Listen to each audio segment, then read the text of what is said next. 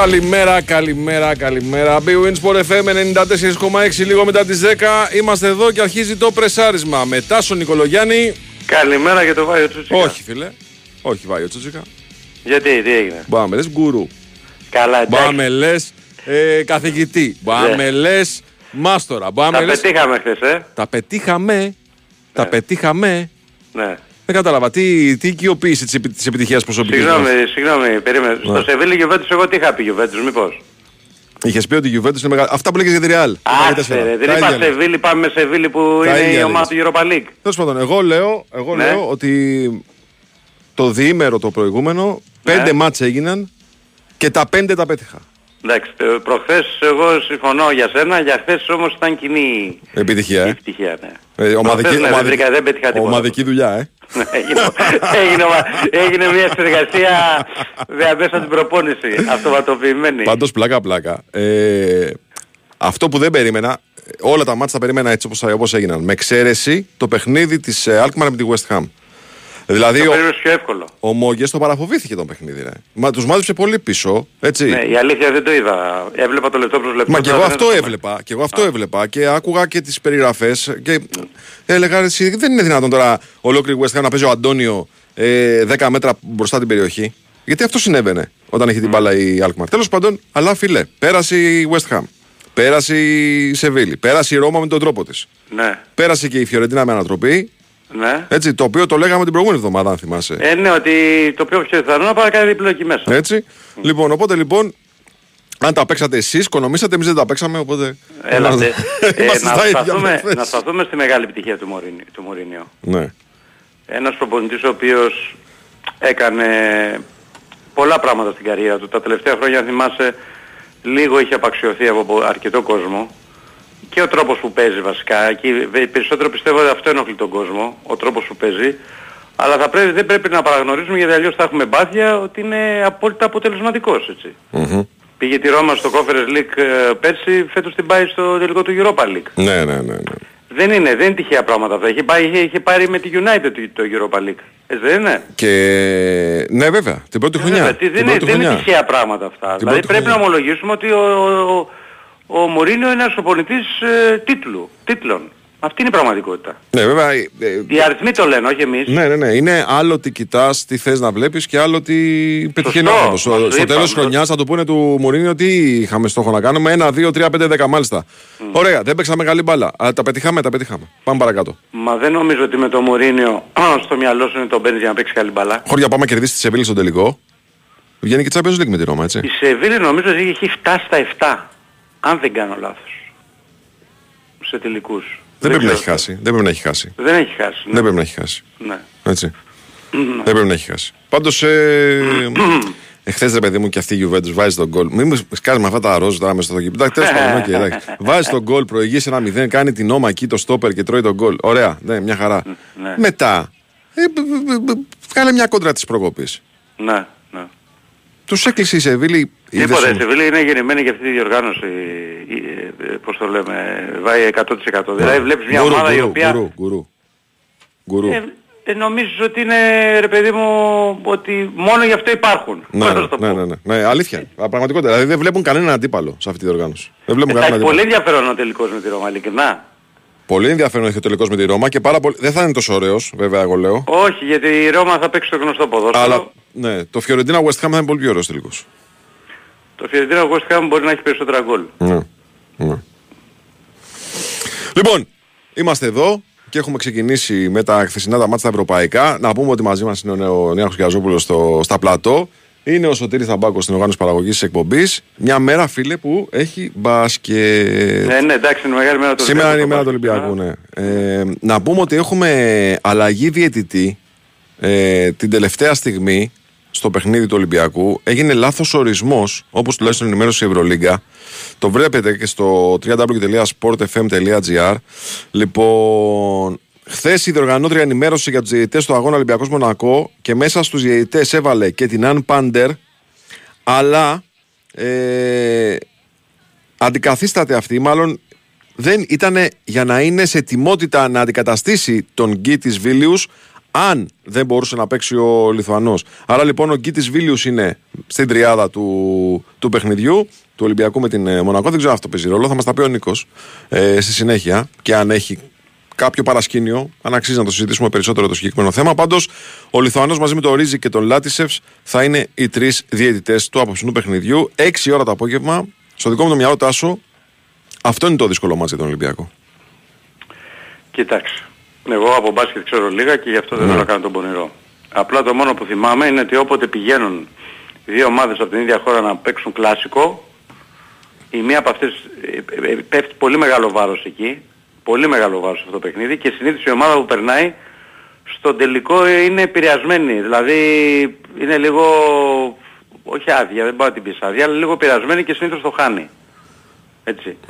Με αυτή την έννοια που το λες, συμπληρώνω και εγώ αυτό. Δηλαδή το Real Barcelona θα είναι ένα άλλο παιχνίδι το οποίο όποια από τις δύο ομάδες περάσει θα έχει κάνει μια πολύ μεγάλη πρόσφατα, θα έχει δώσει πολύ μεγάλα, θα έχει, δώσει, θα έχει εξοδέψει πολλές δυνάμεις. Ξέρεις, ψυχολογία είναι διαφορετικό να αποκλείς τον αιώνιο αντίπαλο στο μεγάλο αντίπαλο. να παίζεις με το βάρος, να παίζεις με το βάρος ότι θα αποκλειστώ από τον αιώνιο αντίπαλο. Αλλά από την άλλη δεν ξέρω ρε παιδάκι μου. Έχω την αίσθηση ότι επειδή το συζητάγαμε και χθες, απλά μετά το ξανασκέφτηκα. Ναι επειδή παίζει στην, ε, είναι το, στο Κάονα στο Final Four, επειδή ο Γιασκεβίτσιος είναι ο προπονητής που πήγε στην Παρσελόνα για να πάρει ναι. αυτή την Ευρωλίγκα και επειδή δεν τον βλέπω να τα έχει καταφέρει μέχρι τώρα, σκέφτομαι μη, μήπως επειδή παίζει και στο Κάουνας έχει κάποιες σημαντικές πιθανότητες στην Παρσελόνα. Όχι παικτικά, ναι. όπως λες και εσύ σωστά. Mm. Γιατί παικτικά δεν έχει, δηλαδή δεν έχει δείξει κάτι φοβερό. Όχι, όχι, αλήθεια είναι αυτή. Έτσι το σκέφτομαι τώρα, τι να σου πω. Εγώ λέω ότι από τις τρεις ομάδες αυτή που ταιριάζει λιγότερο στον Ολυμπιακό είναι η Μονακό. Η Μονακό έχει το εξής πρόβλημα ε, ως ομάδα. Είναι άπειρη από Final Four. Οι περισσότεροι παίχτε δεν ξέρουν τι σημαίνει Final Four. Και αυτό mm. παίζει πάντα ρόλο. Και ο Λαρετζάκης, χθες μιλώντας στον Νίκο Ζέρβα, ε, είπε ότι την περσινή εμπειρία εγώ φέτος την έκανα, την αξιοποίησα έτσι ώστε να είμαι διαφορετικός σε αυτό το τουρνουά. Ε, Όμως, σε επίπεδο αθλητικότητας, ε, παικτών, ε, δυνατών σημείων σε, σε θέσεις ε, και ε, περιφέρειας και ούτω καθεξής, η Μονακό είναι μια ομάδα που δεν ταιριάζει στον Ολυμπιακό. Το έχουμε δει και στην κανονική διάρκεια αυτό. Έχει βέβαια τον τεζαβαντάζ του άγχους, το ξαναλέω. Αν ο Ολυμπιακός όμως περάσει τη Μονακό, μετά θα έχει έναν αντίπαλο με πιο βαριά φανέλα, με πιο πολλή ε, ιστορία, με μεγαλύτερες παραστάσεις, μεγαλύτερη εμπειρία. Όλα αυτά τα δέχομαι, αλλά πολύ πιο ταιριαστό αντίπαλο στο μπάσκετ που παίζει ο Ολυμπιακός. Γι' αυτό εγώ το λέω. Όπως ναι, επίσης το έχουμε δει και αυτό στην κανονική διάρκεια, έτσι. Ναι, ναι, ναι. Τώρα θα μου πεις, γίνεται να χάσει τρίτη φορά ο Ολυμπιακός στη Μονακό; Όχι. Αν πάμε σε αυτή την κουβέντα όμως, γίνεται μετά Γιατί να κερδίσει. έχει χάσει φέτος; Έχει χάσει δύο φορές νομίζω. Έχει χάσει και στο σεφ. Ναι. Γίνεται μετά. Εντάξει, θα σου πω εγώ, είναι δύσκολο πολύ. Γίνεται μετά, εγώ θα σου πω, να κερδίσει τρεις φορές ο Ολυμπιακός μια χρονιά την Παρσελόνα και τη Ρεάλ. Γιατί έχει κερδίσει και τις δύο φορές. Γι' αυτό σου λέω, αυτά Α, είναι, λίγο, είναι, είναι ναι. λίγο θεωρητικά. Είναι λίγο να κάνουμε κουβέντα. Ναι. Έτσι. Λοιπόν, ναι. πάμε να κάνουμε ένα break. Εγώ να σας πω ότι έρχεσαι στην BWIN για τη ρουλέτα, το blackjack, το poker, τα παιχνίδια με ζαριά, τα κορυφαία game shows και τα άλλα αμέτρητα τραπέζια με Έλληνες dealer. Το live casino πάει σε άλλο επίπεδο. Επιτρέπεται σε έναν τον 21, αριθμιστή σε ΕΠ, γραμμή βοήθειας και θεά 1114, υπεύθυνο παιχνίδι, όροι και προποθέσει στο bwin.gr. Η Winsport FM 94,6 Στη δυσκολιότητα μην αισθάνεστε μόνοι. Χιλιάδες άνθρωποι σαν εσάς βιώνουν τα ίδια δυσάρεστα συμπτώματα. Όμως, έχετε έναν πολύτιμο σύμμαχο, το Εφεκόλ. Το Εφεκόλ ανακουφίζει με φυσικό τρόπο, χωρίς δυσάρεστες παρενέργειες. Εύκολο στη χρήση, χωρίς ζάχαρη. Μην διστάζετε να αντιμετωπίσετε τη δυσκολιότητα. Κάντε τη ζωή σας εύκολη με Εφεκόλ. Κατάλληλο και για παιδιά. Εφεκόλ. Ιατροτεχνολογικό προϊόν CE0426. Ήξερες ότι τα κτίρια εμφανίζουν ως και 70% ενεργειακές απώλειες από τους τοίχου και την ταράτσα; Δώσε τώρα λύση με τα πιστοποιημένα συστήματα εξωτερικής θερμομόνωσης και θερμοϊγρομόνωσης της BioClima. Κρατάνε τη θερμοκρασία του σπιτιού σταθερή, μειώνουν την ενεργειακή κατανάλωση του κτηρίου, άρα και τα έξοδα. Η BioClima παρέχει έμπειρη τεχνική υποστήριξη και υπερκαλύπτει τις απαιτήσεις του προγράμματος Εξοικονομώ. Μη συμβιβαστή. BioClima με την εγγύηση της Craft Paints. Περισσότερες πληροφορίες στο bioclima.gr Πάμε παραλία. Τι είναι αυτή η τσάντα. Το νέο μου σάπ από τον Decathlon. Χωράει σε αυτή. Το ναι, είναι φουσκωτό και συμπαγές και δες πόσο ελαφρύ. Μιλάμε, μεταφέρεται πανεύκολα. Έχει δύο χρόνια εγγύηση και το βρίσκεις από 240 ευρώ. Θα κάνω κι εγώ. Φυσικά. Ζήσε το πιο δραστήριο καλοκαίρι στο Decathlon. Όλα τα αθλητικά είδη σε απίστευτες τιμές. Βρες μας στο Decathlon River West, Smart Park και Mare West στην Κόρινθο ή στο decathlon.com.gr. Βιωσιμότητα, καινοτομία, επιδόσεις, απόλυτη οδηγική απόλαυση. Ανακαλύψτε τον κόσμο της ηλεκτροκίνησης BMW μέσα από τα 5 αμυγός ηλεκτρικά μοντέλα BMW. Από τη δυναμική iX1 έως και την καινοτόμα πολυτελή i7. Βρείτε την δική σας ηλεκτρική BMW στη BMW Σφακιανάκης και αποκτήστε την με κρατική επιδότηση 8.000 ευρώ και με εγγύηση τιμής. Εποφεληθείτε από το προνομιακό πρόγραμμα χρηματοδότησης BMW Electrical Inclusive με επιτόκιο 5,9% και εξερευνήστε μαζί μας τον κόσμο των ηλεκτρικών αυτοκινήτων. BMW Σφακιανάκης, Λεωφόρος Κηφισίας 53 Μαρούσι και Λεωφόρος Κηφισού 36 Γέφυρα Ρωσινιόλ. Ναι, γνωρίζω το καλοκαίρι σου καλύτερα από τον καθένα. Γιατί, γιατί το περιέχω. Σε κάθε εξαίσια καβουρδισμένο κρυσταλλικό κόκοντα Egberts που γίνεται ένα με το νερό όπως η άμμος με το κύμα. Στην πρώτη γουλιά καφέ, εκείνο το ηλιοβασίλεμα στο μισή που γέμισε τον ουρανό σου χρώματα και αρώματα καραμέλας. Στις νότες φουντουκιού ένα ζεστό νοχελικό απόγευμα που σε έκαναν να κλείσεις τα μάτια για να ακούσεις καλύτερα το τραγούδι των τσιτσικιών. Το ήξερες ότι ο Dow Egberts φραπές σου περιέχει καλοκαίρι; Dow Egberts με μοναδικές γεύσεις φουντούκι και καραμέλα. Ανακαλύψτε τη διαφορά. Η Winsport FM 94,6 Just a young gun with a quick fuse. I was uptight, wanna let loose. I was dreaming of bigger things and wanna leave my old life behind. Not a yes sir, not a follower. Fit the box, fit the mold, have a seat. Και έγινε φίλε και το εξής εχθές, έτσι. Μια που είπαμε για τον Μπάσκα, θα πούμε και με τον Νίκο Ζέρβα στη συνέχεια. Αυτό το Sheffield Wednesday Πιτέρμπορο το πήρες χαμπάρι χθες; Όχι, όχι, καθόλου. Τι έγινε; Έχεις δει τι έχει γίνει. Είναι ημιτελικός ανόδου από τη League One στην Championship. Ωραία, είχε τέτοιο μάστερ και το χάσα. Αυτά μου αρέσουν. ε. Λοιπόν, περίμενε τώρα. Στο πρώτο παιχνίδι η Πιτέρμπορο έχει κερδίσει 4-0. Ναι. Sheffield Wednesday. Δεύτερο παιχνίδι. Στο 90 Sheffield Wednesday Πιτέρμπορο 4-0. Πάμε παράταση. Γίνεται το match 5-1 και πάμε πέναλτι. Και κερδίζουμε στα πέναλτι η Sheffield Wednesday. Έκανε ανατροπή από 4-0 και πήρε την πρόκριση για τον ε, μεγάλο τελικό. Και άμα δεις φωτογραφίες, υπάρχει στο site Sport FM, ρε φίλε, έχει χιλιάδες κόσμο. Από League One, Εντάξει, εκεί Και Championship. τι σου, κάνει, τι σου κάνει εντύπωση για τον κόσμο; εντάξει, ναι, Και σε μιλάμε, τοπικά για, πάνε και τα γεμίζουν. μιλάμε για, για χιλιάδες κόσμο, έτσι. Ναι, ναι. Χιλιάδες κόσμο. Τρομερή ανατροπή, ε. Και πάει και βιντεάκι, ναι. Φαντάσου τώρα μετά το πρώτο παιχνίδι τι θα γινόταν. Φαντάσου τώρα να κάνεις ρεπορτάζ Πιτέρμπορο. Ε, όχι, όχι, τώρα ναι. Φαντάσου να κάνεις Sheffield Wednesday ρεπορτάζ μετά Εντάξει. το πρώτο παιχνίδι. Ναι, Μετά το 4-0. Ωραία, φίλε. Άχρηστη φυγέτα από Μπινελί και εδώ. αυτό, ναι, ναι. Τι τον έχει Δεν αυτόν τα τον έλεγες προπονητή. Νικολογιάννη ότι έτσι όπως πάει η Σέφιλντ φέτος δεν ε, τίποτα να κάνουμε τίποτα και μετά αποθέωση στα μπουζούκια ο Νικολογιάννης εκεί. Αυτό είναι το ποδόσφαιρο, βάει, αυτό είναι το Έτσι, ποδόσφαιρο. έτσι είναι. Εντάξει, Πάντως- τέτοια ανατροπή βέβαια τώρα μου κάνει τρομερή εντύπωση. Δεν το είδα το μάτς καθόλου. Ναι, Έχεις ναι. δει καθόλου τα γκολ; Όχι ρε, εσύ, τι να δω. Δεν είδα τίποτα. Χθες έβλεπα τα ευρωπαϊκά. Έχει ενδιαφέρον να δούμε λίγο τα γκολ. Έβλεπα τα ευρωπαϊκά. Τι το, δηλαδή εδώ αφήνεις υπόνοιες ότι μπορεί να είναι στημένο ας πούμε; Αυτά τα λένε ντυμένοι, φίλε. Ναι. Εγώ δεν αφήνω καμία εικόνα. Όπου ο Ντιμένος λέει ότι παντού στείνονται μάτς εκτός στην Ελλάδα. Έτσι. Μόνο στην Ελλάδα. Τι, δεν- τι, τι, τι, τι, Ότι τι. παντού στείνονται μάτς εκτός από την Ελλάδα. Ναι, ναι. Έτσι. δηλαδή αυτό είναι το, το μότο του Γιώργου Ντιμένου. Με αυτό, το, με αυτό πορεύεται. Ναι, ναι, ναι. Λοιπόν, οπότε εντάξει, μια χαρά, όλα καλά. Λοιπόν, τι άλλο είχαμε, από τα μεταγραφικά, από τα μεταγραφικά που ακούγονται, Ναι. ε, σου μένει τίποτα που να συζητήσουμε περισσότερο; Όχι, προς το παρόν υπάρχουν κάποια ονόματα που έχουν βγει. Μμ. Περιμένουμε να δούμε ποιες θα είναι οι εξελίξεις. Ένα όνομα που βγήκε χθες για τον Παναγικό του Πρεσιάδο. Ναι. Ενός δεξιού μπακ ε, από το Εκουαδόρ που ήταν με την εθνική ομάδα στο Μουντιάλ. Στην Γκένκ παίζει.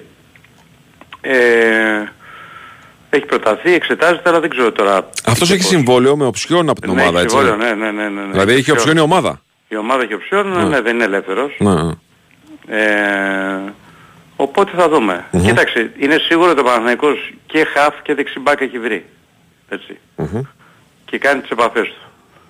Ε, και πιστεύω ότι μέχρι το, να φύγει η ομάδα για την Αυστρία, οι δύο από τις τέσσερις θέσεις που θα έχουν καλυφθεί θα είναι αυτές. Πότε φεύγει η ομάδα για την Αυστρία; Ε, από όσο ξέρω 25 Ιουνίου.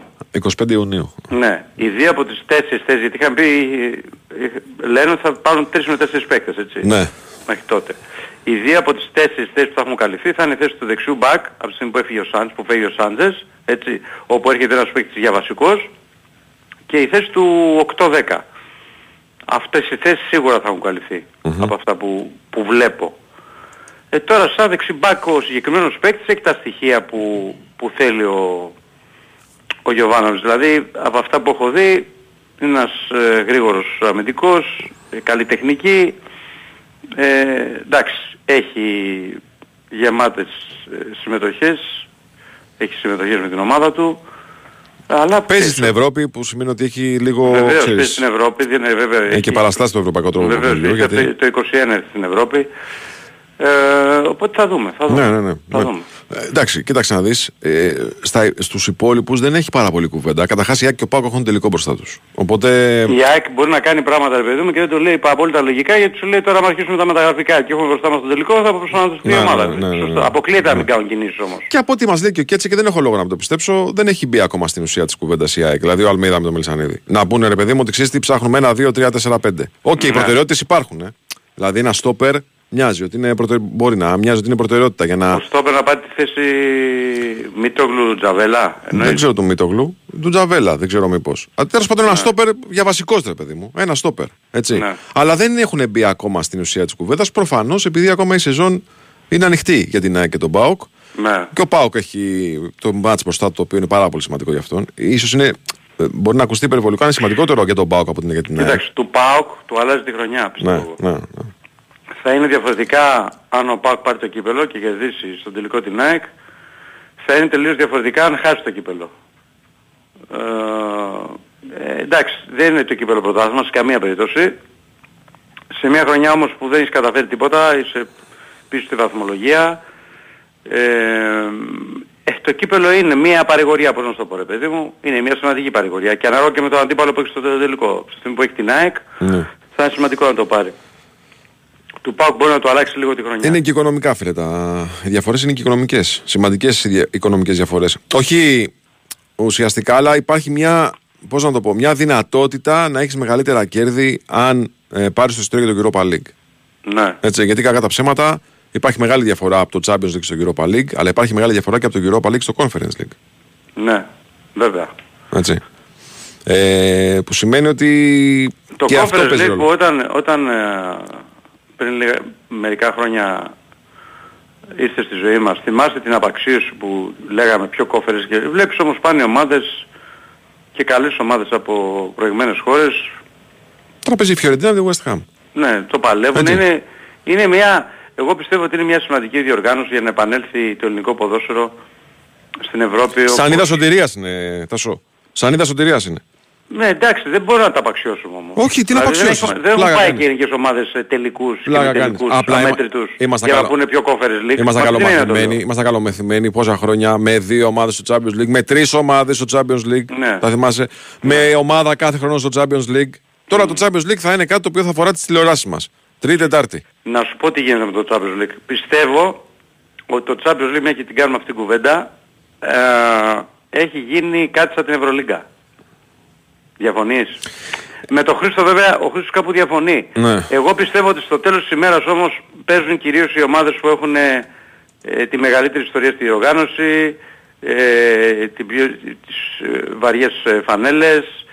Ε, δύσκολα θα αναδειχθεί μέσα από το Champions League μια ομάδα η οποία ε, δεν την είχαμε δει τα, τα προηγούμενα χρόνια. Κοίταξε, απλά είναι λίγο πιο ανοιχτή διαδικασία γιατί σου λέει από το, Πιο ανοιχτή πρωτάθ- είναι η διαδικασία, από το δεν πρωτάθλημα συζητάω. έρχονται οι ομάδες. Το ποιος θα το πάρει στο τέλος Ναι. είναι άλλη κουβέντα. Έτσι, γιατί μπαίνουν όντως πολύ ισχυρές ομάδες και μας είπε χθες ότι είναι 12 οι φιναλίστ τα τελευταία χρόνια. Ναι ρε παιδί μου, συμφωνώ σε αυτό, αλλά ε, 12 είδες, δεν είναι... Στην παραπάνω. Ευρωλίγκα όμως, ε, Τάσο μου, πες ότι ο Μάκης ο Αγγελόπουλος κάνει μια επένδυση και βάλει 15 εκατομμύρια στο μπάσκετ της ΑΕΚ. Λέμε Ναι. τώρα. Έτσι. Ναι. Λοιπόν, Ναι. και κάνει μια ομάδα η οποία θα είναι πυραυλοκίνητη. Ναι, Δεν σημαίνει ότι επειδή θα πάρει το πρωτάθλημα στην Ελλάδα θα βγει στην Ευρωλίγκα. ναι, Ενώ στο, στο ποδόσφαιρο, για παράδειγμα, είδε η ΑΕΚ πέρσι ήταν εκτός Ευρώπης. Φέτος έκανε μια επένδυση, πήρε ένα προπονητή, έφτιαξε μια ομάδα πολύ καλή. Ναι. Βγήκε πρώτη, πήρε το πρωτάθλημα. Έχει τις ρηξιές της, έχει τις αργέ της. Να μπει στο Champions League. Απλά η απόσταση που έχουν οι ελληνικές ομάδες πλέον από το Champions League είναι τεράστια. Είναι χαόδης. Ε, εντάξει, ναι, χαίρομαι πολύ. Καμία σχέση με τα παλιότερα. Είναι χρόνια. εκεί η Πλέον- πόρτα όμως, είναι εκεί η πόρτα. Ναι ρε παιδί, η πόρτα είναι εκεί, αλλά είναι πολύ δύσκολο να την περάσεις. Ναι, Με αυτήν είναι το λέω. ναι. Πιο παλιά ήταν πιο εύκολο, διότι δεν είχαμε το, τόσο μεγάλη διαφορά. Καταρχάς πιο παλιά, αν θυμάσαι, ο πρωταθλητής έμπαινε απευθείας στους ομίλους. Έτσι. Και αυτό. Και, Και αυτό. ο δεύτερος ε, έδινε και ένα προκριματικό. Μη σου πω ότι βάζαμε και δύο απευθείας στους ομίλους. κάποια Ναι, στιγμή. ναι, ναι, ναι, υπήρχε μια χρονιά που βγάλαμε τρεις. Δύο στους ομίλους και μία προγραμματικά. Ακριβώς. Εντάξει. Ε, ε, έχουμε βγάλει τα χεράκια, έχουμε βάλει τα Ναι. Νομίζω χεράκια μας. ότι αυτό είναι, αυτό θέλω να πω. Δηλαδή ότι πλέον στο να διακριθείς στο Champions League είναι κάτι το οποίο μοιάζει απίθανο. Όχι, Με αυτή την έννοια όχι. το να διακριθείς είναι δύσκολο πολύ. Αυτό λέω, Έτσι, γιατί αυτό λέω. μεγαλώνει όσο υπάρχουν τόσα Ναι. πολλά εκατομμύρια. Όταν φίλε, λέω διάκριση ξέρεις τι εννοώ. ε, να πας, να μπεις στο- στους ομίλους. να πας στους 16. Ναι, αυτό, αυτό. Να πας στους 16. Γιατί παραπάνω μετά είναι... Αυτό λέω. Αυτό Σχεδόν δεν είναι, αργά. είναι πάρα πάρα πολύ δύσκολο. Δελτίο θα πούμε, τι θα γίνει με σένα. Να πούμε ρε φίλε. Να πούμε ένα δελτιάκι λοιπόν. Πάμε να ακούσουμε ένα δελτίο ειδήσεων και επιστρέφουμε για το δεύτερο ημίωρο να ανοίξουμε την κουβέντα με τους φίλους ρεπόρτερ.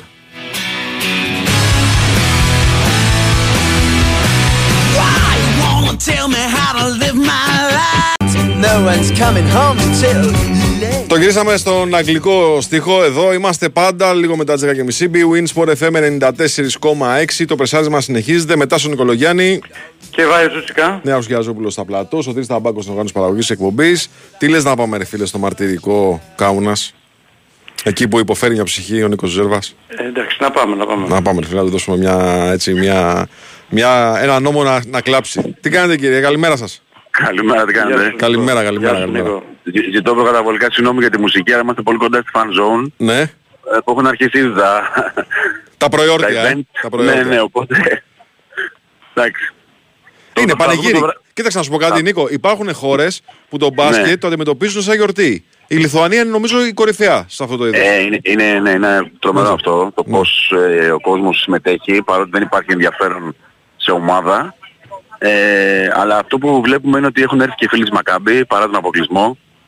Ε, εντάξει, λίγοι έτσι όχι πάρα πολύ. Τους βλέπεις ε, κυκλοφορούν με, το, με τα κασκόλ τους. Μμμ. Αλλά η μερίδα του ελέοντος φυσικά είναι ο Ολυμπιακή, έτσι δεν το συζητάμε. Ήδη το κανόνας από το βράδυ είναι ερυθρόλευκο. Υπάρχουν και τα σχετικά βίντεο στο site του Sport FM ε, που πίνουν τις μπύρες τους οι φίλοι του Ολυμπιακού και μ, τραγουδούν για την ομάδα τους.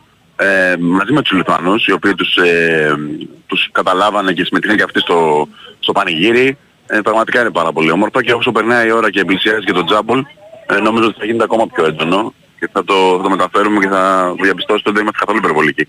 Ε, όντως είναι μια πόλη που ζει στο ρυθμό του Final Four ε, και νομίζω ότι τουλάχιστον από αυτή την, ε, την πλευρά έχει δικαιωθεί η Ευρωλίγκα έτσι. Ε, δεν το συζητάμε 100%. 100%. Τώρα ρε φίλε που έχεις εσύ δει και λίγο τις συνεντεύξεις και λίγο τις, ε, μ, τις προπονήσεις, έχεις μιλήσει με άλλους δημοσιογράφους, είσαι εκεί, το ζεις τον παλμό του Final Four. Ναι. Ε, πόσο βάρη πιστεύεις ότι είναι το άγχος της ε, Μονακό που είναι πρωτάρα Μμμ. και πόσο αυτό ενδεχομένως την επηρεάσει στο απόψινό παιχνίδι γιατί, και στο λέω αυτό γιατί είναι μια ομάδα που δεν ταιριάζει στον Ολυμπιακό αλλά είναι και μια ομάδα που είναι πιο άπειρη της διοργάνωσης έτσι. Και αυτά πρέπει να δούμε Ναι. που θα κάτσει η μπίλια για να δούμε πόσο υψηλός θα είναι ο τείχος που θα κληθεί να περάσει ο Ολυμπιακός από πάνω. Ναι, κοίτα να δεις. Νομίζω ότι βλέποντας τα πρόσωπα προπονήσεις, η Μονακό χθες μου θύμισε τον περσινό Ολυμπιακό, ε, που πραγματικά ε, ενθουσιασμός που είναι εκεί κάτι πρωτόγνωρο για τους περισσότερους παίχτες. Θυμίζω μόνο ο Mike James έχει συμμετέχει ε, σε ένα Final Four, δεν έχει, έχει πάρα πολλά έτσι. Ε, και στον Ολυμπιακό βλέπεις μια μεγαλύτερη ηρεμία, μια μεγαλύτερη χαλαρότητα. Ε, δεν θέλω να παρεξηγηθεί η λέξη χαλαρότητα έτσι, εννοείται ότι έχουν πολύ άγχος, αλλά το αντιμετωπίζουν πολύ πιο σωστά. Ε, φαίνεται άλλωστε και, στο, και στα βίντεο ε, που έχουν, υπάρχουν μέσα στο ξενοδοχείο. Ναι. Ε, Περιμέναν όλοι τον MVP Βεζέγκοφ με τις μάσκες του ε, να του κάνουν το, το πασίγιο ας πούμε, να τον χαιρετήσουν, να τον αγκαλιάσουν. Ε, ε, είναι λίγο πιο έμπειρος ο Ολυμπιακός και ξέρει να διαχειρίζεται καλύτερα την κατάσταση. Τώρα αν αυτό μέσω 40 λεπτό θα παίξει ρόλο, ε, θα το δούμε. Έτσι, για το πώς δηλαδή η Μονακό θα, θα αντιμετωπίσει αυτή την, την πρωτόγνωρη κατάσταση. Ε, αλλά σίγουρα ο Ολυμπιακός είναι, ε, στο ζευγάρι αυτό τουλάχιστον, η πιο εμπειρή ομάδα. Γιατί τώρα για τον Παρτσόνα Ρεάλ συζητάμε, έχουν πάει και οι δύο ομάδες θα φάνε αυτό το κουτάλι. Έτσι, Ε, έχουν, βέβαια. ε, πάρα πολύ εμπειρούς παίκτες. Βέβαια ο Σατοράνσκι λέει είναι το πρώτο μου Final Four και είναι υπέροχο. Ναι, ε, είπε, ε, ήταν, ε, είπε ένα πολύ ωραίο... Θυμήθηκε το Final Four της Πράγας το 2006, Ναι. ε, που ήταν πιτσιρικάς ε, και το έβλεπε ως ε, φίλαθλος, ας πούμε, και ούτε τα πιο τρελά μου όνειρα δηλαδή, δεν θα μπορούσα να, ε, φανταστώ ότι θα συμμετάσχω. Τώρα και το λέει ένας παίκτης ο οποίος έχει παίξει στο NBA έτσι. Ε, είναι λέει, από μόνο του πολύ μεγάλο το γεγονός του Final Four. Ε, και θεωρώ ότι ό,τι και να βλέπουμε, ό,τι και να φουγκραζόμαστε, είναι πολύ δύσκολο να μαντέψεις πώς θα το, θα το βγάλεις στο παρκείο κάθε παίκτη. Ναι, κάθε ακούω, ομάδα. ακούω και το Λαρετζάκη χθες που μιλάγατε το απόγευμα και λέει ότι την περσινή εμπειρία τη χρησιμοποιώ φέτος. Δηλαδή. Ε, ε, είμαι, είμαι διαφορετικός, δηλαδή το αντιμετωπίζω διαφορετικά το πράγμα. Πέρσι ήταν σαν ένα παιδί μπροστά σε μια βιτρίνα γεμάτο παιχνίδια. Γεμάτη παιχνίδια. Ναι, Τώρα ναι, ξέρει τι ακριβώς. θα αντιμετωπίσει, έτσι. Ακριβώς. Είναι να το κάνω μια καλύτερη παρομοίωση γιατί ο Ολυμπιακός πέρυσι δεν καταφέρει να φτάσει στο τέλος. Ε, έβλεπε το γλυκό και τον πώς να το αγγίξει. Ναι, ναι, ναι. Έτσι. ναι. Τώρα ίσως να ξέρει τον τρόπο ο Ολυμπιακός πώς θα το, θα το φάει να το πω έτσι. Ε, εντάξει, είναι ένα παιχνίδι το οποίο το έχουμε αναλύσει και θεωρώ ότι είναι ξεκάθαρο το ότι θα κρυφθεί στην άμυνα. Ε, αν ο Ολυμπιακός καταφέρει να βγάλει στο παρκέ τη- την άμυνά του, που είναι η καλύτερη της διοργάνωσης φέτος, θυμίζω, ε, θα έχει κάνει το ένα και σημαντικό βήμα. Παράλληλα πιστεύω ότι πρέπει να παίξει με το μυαλό τους. Επειδή είναι μια ομάδα η οποία παρότι έχει αμερικάνικο στυλ, δεν κάνει πολλά λάθη. Είναι η ομάδα με τα λιγότερα λάθη στη διοργάνωση, έτσι. Ε, θεωρώ ότι ο Ολυμπιακός θα πρέπει να χρησιμοποιήσει κάποιες αμυντικές τακτικές ε, που θα βγάλουν από τη βολή τον Mike James κυρίως. Γιατί ο Mike James τελευταίας διετίας δεν είναι το τρελό παιδί που θα σουτάρει συνέχεια. Είναι ένα παιδί που και σπάει την μπάλα και τη μοιράζει και κάνει καλύτερο στους παίκτες του. Θεωρώ ότι αν καταφέρει να τον βάλεις σε μια διαδικασία ότι πρέπει αυτός να πάρει την μπαγκέτα μόνο ε, και να αποδείξει πράγματα, γιατί ίσως στο μυαλό του να το έχει αυτό, ότι είναι σε μια ηλικία που δεν θα έχει και πολλές ευκαιρίες ακόμα να πάρει την Ευρωλίγκα, ίσως να έχει κάνει ένα πολύ σημαντικό βήμα. Ε, γιατί, οκ, καλή αθλητικότητα, ε, καλή, να το πω έτσι, ο όγκος που έχει η Μονακό στο 4, στο 5, ακόμα και στο 3 έτσι με τον Ντιάλο που είναι ένα παιδί το οποίο είναι πολύ αθλητικό. Αλλά ο Ολυμπιακός θεωρώ ότι έχει, είναι πολύ πιο γλυκός μπασκετικά ε, και αν κυκλοφορήσει την μπάλα έχοντας περιορίσει τη Μονακό ε, στο, δικό του, στο δικό του ταμπλό να το πω έτσι, να μην κάνει αυτό που κάνει στην επίθεση, θα έχει κάνει ένα σημαντικό βήμα. Κοίταξε, στο match εδώ υπάρχει μια καλή είδηση για τον Ολυμπιακό, κρυμμένη στα play-off. Στο παιχνίδι το πέμπτο της Μονακό με τη Μακάμπη υπήρχε ένα πρώτο ημίχρονο του James που ουσιαστικά είχε την μπάλα μόνο αυτός και τη διαχειριζόταν απόλυτα αυτός. Ναι, Ε, ήταν θα μου ακριβώς. πεις, του βγήκε θα μου πεις. ετσι Αλλά εκεί που έκαιγε το πράγμα ε, ήταν σαν να είπε ο James αρκετά σας την έδωσα, τώρα η- είναι η σειρά να μιλήσω εγώ. Αυτό το πράγμα, ξέρεις, βγήκε στο μάτς με τη Μακάμπη. Ναι, Υπάρχει- και αγχώθηκανε πολύ, ναι. Υπάρχει μία, πώς να το πω, αν το ξα... επιλέξει ξανά η Μονακό αυτό, είναι πολύ πιο εύκολο για τον Ολυμπιακό να περιορίσει τους κινδύνους από ένα παίχτη, παρά να σταματήσει όλη την ομάδα που θα την έχει βάλει σε λειτουργία αυτός ο παίχτης. Ναι, γιατί στο σύγχρονο μπάσκετ δεν κερδίζει ένα. δεν Ακριβώς, γίνεται. ακριβώς. Ό,τι και να κάνει, έτσι. Αλλά έχει, έχει ο Ολυμπιακός νομίζω ότι υπερτερεί πάρα πολύ στη front line. Είναι, θα είναι πολύ κομβικό να δούμε πόσο θα στείλει τον Χολ ε, που είναι επιρρεπής στο φάουλ από νωρίς. Ε, πώς ε, θα παίξει πάνω στα αργά πόδια του Μοτιεγιούνας. Ε, κατά πόσο ο Τζον Μπράουν που θα, είναι, θα έχει αποστολή να κλειδώσει το Βεζένκοφ ε, δεν θα γίνει σημείο αναφοράς στην επίθεση. Είναι, είναι πολλά τα πράγματα που Τα πρέπει σου να του κάνεις. Ατάρα που παραδοσιακά ταλαιπωρούν τον Ολυμπιακό, έτσι, γιατί Βεβαίως. είναι και αυτοί οι παίχτες που έρχονται από το βάθος του rotation και παίζουν ρόλο. Ο Όπως αρχηγός επίσης- του Μονακό, που είναι φοβερός στην αδύναμη πλευρά, έτσι, Ναι. φοβερός. Όπως επίσης το τι θα πάρει ο Ολυμπιακός από παίχτες που έχει καιρό πριν να πάρει πράγματα. Το Λαρετζάκι ναι, για ο- παράδειγμα. Ο Λαριτζάκης, ναι. Έτσι. Κλειδί θα είναι ο Κάναν για μένα Μμμ. σήμερα. Μμμ. Ε, ασφαλώς θα είναι κλειδί ο Πίτερς τα λεπτά που θα πρέπει να κάτσει στον πάγκο ο Βετζέγκοφ. Ε, είναι, είναι πράγματα τα οποία σίγουρα θα παίξουν ρόλο. Οι λεπτομέρειες θα πάνε να παίζουν ρόλο. Άσχετα αν ε, κάποιες φορές βγαίνει κάποιος μπροστά και φαίνεται περισσότερο. Ε, αυτός που μπορεί να παίξει το ρόλο μπορεί να είναι μια άμυνα, ένα rebound, ε, ένα foul καλό επίσης, έτσι για να σταματήσει το ρυθμό του αντιπάλου. Είναι, είναι πολλά που παίζουν ρόλο. Ε, και φυσικά εντάξει, ο Ολυμπιακός θα πρέπει να πάρει και από τους έμπειρους πράγματα. Έτσι. Ο Σλούκας, ο Νικολάου, παιδιά τα οποία έχουν φάει το, τα πάνω αυτό με το κουτάλι, ε, πρέπει να βγουν μπροστά σήμερα και νομίζω ότι η, το momentum είναι τέτοιο. Ότι έχω την αίσθηση ότι θα είναι το Final Four του Σλούκα. Αυτή την αίσθηση έχω εγώ. Έτσι λες, ε. Μμμ. Ε, εντάξει, έχεις δίκιο. ε, Καμιά δεκαριά Final Four, οπότε εμπιστευόμαστε το, το κριτήριο σου. Τι θέλω να σου Ναι. πω. Μπαρτζόκα έτσι έχεις ξαναδεί. Όχι, όχι. Είναι, είναι από τις εικόνες πραγματικά που μένουν. Εγώ έγραψα στο Twitter και το είπα και χθες στον αέρα ότι ό,τι και να γίνει στο Final Four εξωαγωνιστικά τη στιγμή και τη φωτογραφία της διοργάνωσης την έχει προσφέρει ο προπονητής του Ολυμπιακού. Ε, Είναι κάτι το οποίο δεν το έχουμε ξαναδεί στο Final Four. Ένας προπονητής να είναι τόσο άνετος να απολαμβάνει την αγάπη του κόσμου αλλά να φτάνει μέχρι στο σημείο να παίρνει το κινητό τηλέφωνο ενός φιλάθλου και να βγάζει τη φωτογραφία. Ε, μου άρεσε πάρα πολύ η δήλωσή του. Ότι ό,τι και να γίνει δεν θα επιτρέψει σε κανέναν να μας θεωρήσει απο- αποτυχημένους. Γιατί νομίζω ότι η αλήθεια αυτή είναι. Ε, όπως και να το κάνουμε, ο Ολυμπιακός είναι το φαβορί, το λένε όλοι, το λένε οι συνάδελφοι που μιλάμε εδώ, το λένε οι αντίπαλοι προπονητές. Αλλά ε, δεν πάει να πει ότι αν δεν τα καταφέρει, δεν μπορεί κανείς να σβήσει αυτή τη χρονιά που έχει κάνει. Ε, είναι η ομάδα με μικρότερο, το μικρότερο budget και πάλι από τις φιναλίστ, τις τέσσερις, ε, και έχει κάνει ήδη πάρα πολλά έτσι. Ε, σίγουρα πάντως νομίζω ότι αυτή τη φορά είναι μια ευκαιρία ε, να επιβάλλει το ρυθμό του, να παίξει τον μπάσκετ του και έχω την αίσθηση ότι αν το κάνει αυτό και στα 80 λεπτά που απαιτείται, ημιτελικό και τελικό δηλαδή, ε, μπορεί να το καταφέρει, μπορεί να το καταφέρει. Είναι ξεκάθαρο.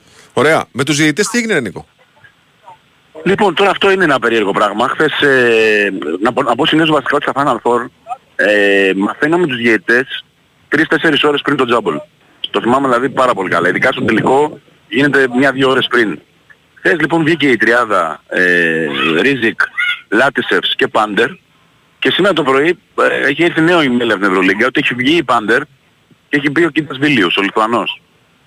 Ε, δεν ξέρω αν έχει γίνει κάποιο λάθος και το διορθώσαν το πρωί, αλλά μου φαίνεται πολύ περίεργο, πραγματικά. Δεν έχω προλάβει να καταλάβω γιατί. Δεν υπάρχει κάποιος θέμα υγείας, γιατί αν διαβάσεις κάποιος η Πάντερ είναι ε, η- ο τέταρτος διαιτητής, να το πω έτσι. Ότι αν συμβεί κάτι στους τρεις ε, πριν το τζάμπολ, θα τον αντικαταστήσει εκείνη. Αν υπήρχε ας πούμε κάποιο θέμα υγείας για την Γερμανίδα διαιτητή, δεν θα ήταν ούτε καν η διαιτή, ο διαιτητής που θα περίμενε να το πω έτσι. Ε, δεν το έχω, δεν έχω προλάβει να το ψάξω ακόμα πάρα πολύ να πω την αλήθεια, αλλά δεν νομίζω ότι είναι και ωραίο σαν εικόνα έτσι, να αλλάζει ο διαιτητής το πρωί. Αλήθεια είναι αυτό. Δηλαδή είναι λίγο... Ας ελπίσουμε να είναι τυχαίο γεγονός. Ναι, ας το, Ας συζη- ελπίσουμε, ας το- ας το συζητάμε μόνο εμείς εδώ που είμαστε στην Ελλάδα και μας αρέσει να Ναι. κάνουμε κουβέντα για τους διαιτητές. Πάντως δεν είναι καλός διαιτητής ο Βελίους, το λέω Ναι, από τώρα. Ναι. Η άποψή μου είναι ότι δεν είναι καλός διαιτητής. αλλά Ίσως αν θέλανε να τον βάλουν λόγω Λιθουανίας ε, και επειδή δεν θέλουν να του εμπιστευτούν θέση στο τελικό, να τον βάλανε για να παίξει ένα παιχνίδι από τα δύο τουλάχιστον επειδή είναι Λιθουανός. Δεν είναι καλός διαιτητής όμως ε, δεν θέλω να γίνω κάτι κακόν έτσι, ξαναλέω θα τα δούμε όλα στο, στο παρκέ. Πάντως για την εικόνα δεν είναι καλή. ο- Ούτε έχει σχολιαστεί από τον Ολυμπιακό κάπως αυτό, έτσι; Όχι, δεν έχουμε προλάβει ακόμα να ρωτήσουμε, αλλά θα ρωτήσουμε σίγουρα. Ναι, ναι, ναι. ναι. Να πούμε ότι στη Fan Zone υπάρχει έντονο το στοιχείο της Big Win, έτσι. Το είναι η χορηγός εταιρείας του Ολυμπιακού που έχει έρθει μαζί του, έχει ταξιδέψει μαζί του και το συντροφεύει στην ε, πορεία του για το για τη διατάξη του 4ου Ευρωπαϊκού Κυπέλου. Ήδη ο κόσμος δηλαδή που θα έρθει θα δει πολύ ωραία πράγματα. Υπάρχουν ε, μπάλες, παιχνίδια, μπορεί να συμμετάσχουν, είναι πολύ διαδραστικά όλα. Είναι πολύ έντονο και το στοιχείο της, ε, της Big Win, έτσι, του κορυφαίου στοιχηματικού brand. Νίκο μου, εγώ δηλώνω συγκινημένος που στη fan zone παρατηρείς ε, τις δράσεις της B-Win ε, και όχι τις επισκέπτριες του fan zone. Δηλώνω Όλα τα συγκινημένος. όλα τα κάνω, όλα τα κάνω, όλα τα κάνω. Πρόσεχε, Το ότι ακούνε και δεν στα λέει- το ότι δεν Ελίσια. λέει κάτι ο Νίκος στον αέρα δεν σημαίνει ότι δεν έχει μάτια να βλέπει. έτσι. Προσέχτε, ακούνε και στα Ελίσια. Προσέξτε, αλλά εσύ το, εσύ το φέρνεις το θέμα. Εντάξει. Προσπαθεί ο Νίκος να το αποφύγει και εσύ το, το θυμίζεις. Θα μπορούσε να πει εγώ είμαι αφοσιωμένος εδώ στο ρεπορτάζ. Ναι. Ε, Και πάντα να- ρε φίλε, από το 2008 που κάνουμε αυτή τη δουλειά πάντα αφοσιωμένοι είμαστε. Θα μου εντάξει. πεις ναι, Τα άλλα- αλήθεια. Τα άλλα είναι παρελκόμενα, εντάξει. Σω- Σωστό, σωστό. Ε, Συνεχίζεις και Λοιπόν, ρισκάρεις. Ωραία. Δε- Νίκο, μου σε ευχαριστούμε πάρα πολύ. Λοιπόν, να πω απλά ότι είμαστε πολύ νωρίς στο γήπεδο σήμερα, έτσι. Ναι. Ναι. Όσο συντονιστεί νωρίς. Τι ώρα θα πας; Ε, 3,5 ώρα θα είμαστε μέσα. 3,5 Λιθουανίας ή Ελλάδα; Ναι, ναι. Ίδια, Ίδια ώρα ώρα είναι. έχουμε. Α, ίδια ώρα έχουμε. Ναι. Ναι. Θα συνδεθούμε γιατί ξαναλέω θα ζήσουμε κάτι πολύ μαγικό και με τον κόσμο που θα κάνει πολύ μεγάλη παρουσία. Ο Ολυμπιακός θα έχει τουλάχιστον 5.000 κόσμο. Ε, και με τα events που θα είναι πραγματικά πάρα πολύ όμορφα. Ωραία. Νικόλα μου, καλή Καλή- μετάδοση. καλή συνέχεια. Καλή Καλή απόλαυση. Νίκο. Να σε καλά. Να σε Ευχαριστώ. καλά. Ευχαριστώ. Λοιπόν, τώρα ας πούμε αν μου έλεγες σε ένα μέρος του κόσμου να ταξιδέψεις, θα έλεγα να πάω στο Κάουνας, να δω το, το Final Four. Έτσι. Γιατί ρε φίλε, εντάξει, το μπάσκετ είναι μπάσκετ. Α, Έχεις πάει εκτός- Final Four ποτέ; Final Four έχω πάει εδώ, στην Αθήνα και στη Θεσσαλονίκη. Μμ. Ε, στα δύο αυτά τα, τα ελληνικά έχω πάει. Ναι. Έτσι, με εισάρτημες επιτυχίες. Παρακαλώ για όσους ας πούμε θέλαν να κάνουν ε, οποιοδήποτε πρόλογο για καντέμιδες και τέτοια. Λοιπόν, και εδώ και στη Θεσσαλονίκη. Ποιοι θέλουν να κάνουν Ε, για σένα λέω, που βάζεις ας Δεν πούμε... είπα κάτι, δεν είπα Ε, κάτι. ναι, για να μην πρα- προλάβεις καν. Τι πεις να κουβέντα. προλάβω, δεν, δεν- τρομερά πράγματα. Να πεις κουβέντα. Δεν μιλάω. Και μάλιστα με διαφορετική ιδιότητα στα δύο Final Four. Ναι. Θεσσαλονίκη είχα πάει κερκίδα. Ναι. Ε, εδώ δημοσιογραφικά. Χωρίς, να, χωρίς να δουλέψω βέβαια, έτσι. Ναι. Εντάξει. Δεν υπήρχε περίπτωση να κάνω τίποτα. Μάλιστα. Αλλά θέλω να σου πω. Λοιπόν, πάμε στην ΑΕΚ. Πάμε σιγά σιγά στους φιναλίστες του κυπέλου, φίλε. Να Πάμε, δούμε πάμε. πώς προετοιμάζονται. Καλημέρα κύριε Γιατζόγλου, τι κάνετε; Γεια σου Κώστα. Καλημέρα, καλημέρα. Πώς είστε; Μόνος παίχτης δηλαδή δεν έχεις πάει. Ως παίχτης... Ως παίκτης δεν έχει πάει, όχι. Φίλε, έκο- έκοψα το Θα- μπάσκετ... Θα μπορούσες βέβαια, αλλά θα έχεις κανένα τραυματισμό κι εσύ. Έκοψα το Στην μπάσκετ αρχή. νωρίς. όχι, όχι. Έκοψα Μπράβο, το, έκοψα έτσι, το μπράβο. μπάσκετ νωρίς για να αρχίσω το τσιγάρο. Μπράβο. Παρότι οι προπονητές σου λέγανε μην το κάνεις γιατί έχεις μέλλον και τα λοιπά. Οι προπονητές, μου, οι προπονητές μου, οι οποίοι μερικοί από Ναι. αυτούς είναι πολύ γνωστοί και συνάδελφοι Οπα. και προπονητές και δεν θα θέλω, να τους τους εκ- εκθέσει τώρα. δεν θέλω να τους εκθέσω στον αέρα. Συνήθως Μπράβο. αυτό που μου λέγανε είναι βάιε γύρω. Γιατί δεν πειθαρχούσα ποτέ και είχα μολυθεί έκανα γύρω γύρω το κήπεδο. Α, νόμιζα για να γύρω με, με πίτα ρε. Όχι ρε, δεν ήμουνα. Εγώ ήμουνα πολύ προσεκτικός στο φαγητό. Τότε. Α, μπράβο, μπράβο. Τότε, μπράβο ναι, βέβαια. τότε. Λοιπόν, ε, εντάξει, για, για την ΑΕΚ καταρχάς να πω για αυτό που έγινε χθες με τη δημοσιοποίηση της φωτογραφίας του, του ανθρώπου που έριξε τη, αυτή τη φωτοβολίδα τέλος πάντων που θα μπορούσε να έχει προκαλέσει να, τα πάντα, ό,τι, ό,τι χειρότερο μπορεί να σκεφτεί ο καθένας. θα Ναι, μπορούσε να ναι, έχει ναι. προκαλέσει. Αλήθεια είναι. Υπήρχε Να έχει, τρομερή- αμαυρώσει, να έχει αμαυρώσει την πιο σημαντική μέρα της τα ΑΕΚ. πάντα, τα πάντα. Ναι. τα πάντα. Ε, χωρίς βέβαια να φαίνεται το, το πρόσωπό του, το έχει κρύψει με, τεχνη, με, με κάποιο τρόπο τέλος πάντων. Αυτό πιο πολύ έγινε, δεν έγινε για να ξέρει ο κόσμος ποιος είναι, γιατί λέω και πάλι το πρόσωπο δεν φαίνεται. Ε, έγινε για να, για να καταλάβουν όλοι ότι υπάρχει ένα σύστημα ασφαλείας πολύ εξελιγμένο. Μμμ. Ε, να πω εδώ πέρα ότι η ΑΕΚ είχε πάρει την ιδέα ας πούμε για, για αυτό το σύστημα το 2019 ε, στο Amsterdam Arena στο, στο παιχνίδι με τον Άγιαξ ο, ο άνθρωπος τότε που ήταν υπεύθυνος ασφαλείας είχε φιλοξενηθεί από τους ανθρώπους του Άγιαξ στο δωματιάκι ελέγχου τέλος πάντων Μμμ. και με τον τρόπο αυτό εί- είδε πράγματα δηλαδή εκεί πέρα που ήταν ε, πάρα πολύ σημαντικά, είδε από πάρα πολύ μπροστά, η- είδε και στην πράξη κάποια πράγματα, δηλαδή κάποιος που πέταξε ένα καπνογόνο ε, ακριβώς τον κεντράρισαν ποιος είναι το... και πήγαν εκεί μαζί με τον άνθρωπο της ΑΕΚ, δύο άνθρωποι του Άγιαξ και του είπαν ότι στην επόμενη φορά έχεις φύγει από το γήπεδο Μμμ. ε, και δεν ξανάγινε τίποτα. Ε, ήθελε λοιπόν να περάσει ένα μήνυμα ότι οκ, δίνει η ΑΕΚ μία, πώς να το πω, επειδή είναι και πρώτη χρονιά στο γήπεδο υπάρχει ένα, ένας ενθουσιασμός, ένα τέτοιο, γιατί δει- δείχνει μια κατανόηση ε, αλλά όπως προειδοποιεί κιόλας μέσα στην ανακοίνωση ότι του χρόνου θα είναι πολύ πιο, πολύ πιο αυστηρά και πρέπει να είναι πιο αυστηρά τα πράγματα. Το έχω πει και εγώ πολλές φορές και το ξαναλέω και άλλη μία τώρα. Κώστα έχει προειδοποιήσει Ε, δύο φορές στο παρελθόν έτσι. Ναι. Είχε προειδοποιήσει ότι παιδιά σταματήστε γιατί έχουμε το βίντεο στη, δημο- στη δημοσιότητα. Θα το ρίξουμε στη δημοσιότητα. Το είχε προειδοποιήσει η ΑΕΚ, όχι μία φορά. Το δύο βάρος φορές, τώρα θα νομίζω. πέσει, το βάρος τώρα θα πέσει πολύ στους υπεράριθμους ε, γιατί το φαινόμενο πάλι με το, ενώ είχε βελτιωθεί αρκετά από τον αγώνα με τον ΠΑΟ και μετά ε, και στα, ακόμη και στα ντέρμπι ε, τώρα έγινε χαμός και ήταν εκεί πάρα πολύ ε, κακή δουλειά, όχι όλων, το λέω και πάλι δεν υπάρχει συνολική ευθύνη, Ναι. ε, κάποιων ανθρώπων σε, που ήταν στις πόρτες. Δηλαδή, άλλοι άνθρωποι ας πούμε παραλίγο να φάνε ξύλο για να μην μπει κάποι, ένας μέσα ας πούμε και σε άλλες πόρτες οι ίδιοι που είναι υποτίθεται εκεί πέρα για να ε, διαφυλάξουν αυτό το πράγμα ε, έβαζαν κόσμο μέσα. Ναι. Και δεν ξέρω μήπως είχαν και αντάλλαγμα έτσι. Και το λέω γιατί έγινε και επώνυμη καταγγελία στην εκπομπή μας που είχαμε την Κυριακή με τον νικο το Παγκάκι και ο άνθρωπος αυτός, αλλά και δεκάδες από ό,τι έμαθα άλλοι άνθρωποι, επειδή πήρα να ρωτήσω αν έστειλε το mail αυτός και του, μου είπαν ότι έχουν στείλει εκατοντάδες, όχι δεκάδες, εκατοντάδες άνθρωποι έχουν πει το ίδιο πράγμα. Δηλαδή ότι υπήρχαν άνθρωποι στις πόρτες, μιλάω για security, δεν μιλάω για οπαδούς. Ιδιωτικής γιατί και αυτό εταιρείας. γίνεται. Ιδιωτικής εταιρείας. Ακριβώς, ακριβώς. Ναι. Που, που έκαναν αυτό το πράγμα. Που- Και, που και αν έκαμα θυμάστε το. στην πρώτη ανακοίνωση, ε, γράφει η ΑΕΚ ότι ε, ερευνάται και αυτό και θα υπάρξει και εκεί, θα υπάρξει κυρώσεις στην εταιρεία που υπάρχει αυτή η συνεργασία. Ε, λέω και πάλι, δεν ξέρω αν το κάνει για μεροκάματα από την καλή στην καρδιά. Πάντως, ε, πάντως ε, ε, υπήρχαν άνθρωποι που έλεγαν μισό λεπτό ε, σε έναν που είχε ειστήριο ε, θα βάλεις και αυτόν μαζί. Και μπαίναν δύο. Ε, δεν γίνεται αυτό. Δεν γίνεται. Δηλαδή είναι... Και τα λέω τώρα με αφορμή αυτή τη χθεσινή ανακοίνωση, έχει τελειώσει η σεζόν, ήδη προχωράνε οι αλλαγές, το, το plexiglass ξυλώνεται, το, αυτό που μπήκε έτσι προσωρινά και κάπως βιαστικά βασικά για να για να παραταθεί και η προσωρινή άδεια, ε, όπως και έγινε. Τώρα παίρνει ένα plexiglass το οποίο είναι αυτό που είναι το νούμερο ένα αυτή τη στιγμή, δηλαδή βλέπεις κανονικά σαν να φοράς γυαλιά ας πούμε από μέσα, οπότε σταματάνε οι αντανακλάσεις, δεν θα υπάρχει το πρόβλημα που υπήρχε. Και από εκεί και πέρα ε, δεν ξέρω αν θα αλλάξουν τα τουρνικέ, αν θα, πώς θα ισχυροποιηθούν, αν θα ενισχυθεί η ασφάλεια και με πιο εξειδικευμένη ασφάλεια στις πόρτες. Ε, η αλήθεια είναι ότι υπάρχει μια επαφή με, τη, με την Original κυρίως και με τους συνδέσμους για το πέταλο. Υπάρχουν πραγματικά παιδιά από την Original που έχουν βοηθήσει πάρα πολύ έτσι να είναι τα πράγματα κάπως καλύτερα γιατί είναι και θέμα προστασίας ζωής έτσι δηλαδή σε, σε μια θύρα που είναι το, να είναι στριμωγμένος κόσμος και να μην έχει υπάρχει διέξοδος. Είναι Οπότε, επικίνδυνο. Είναι επικίνδυνο. Ακριβώς, ακριβώς. Έτσι, είναι επικίνδυνο. Ό, όλα αυτά λοιπόν θα, θα γίνουν και νομίζω ότι του χρόνου και επειδή υπάρχει Ευρώπη, δηλαδή να πω ένα παράδειγμα για την Ευρώπη.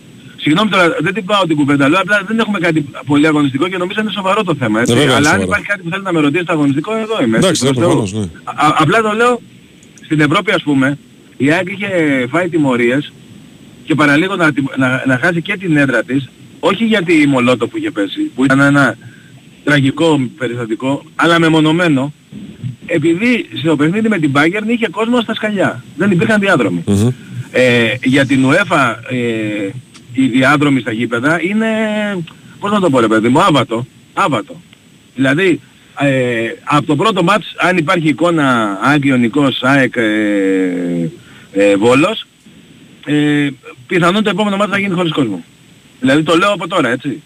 Μόνο γι' αυτό. Δεν σου λέω ούτε, ούτε επεισόδια, ούτε αντικείμενα, ούτε φιλοξενούμενοι οπαδοί, τίποτα. Μόνο γι' αυτό. Ναι, λες ευρωπαϊκό Ότι- παιχνίδι. το- ναι. ναι, ναι.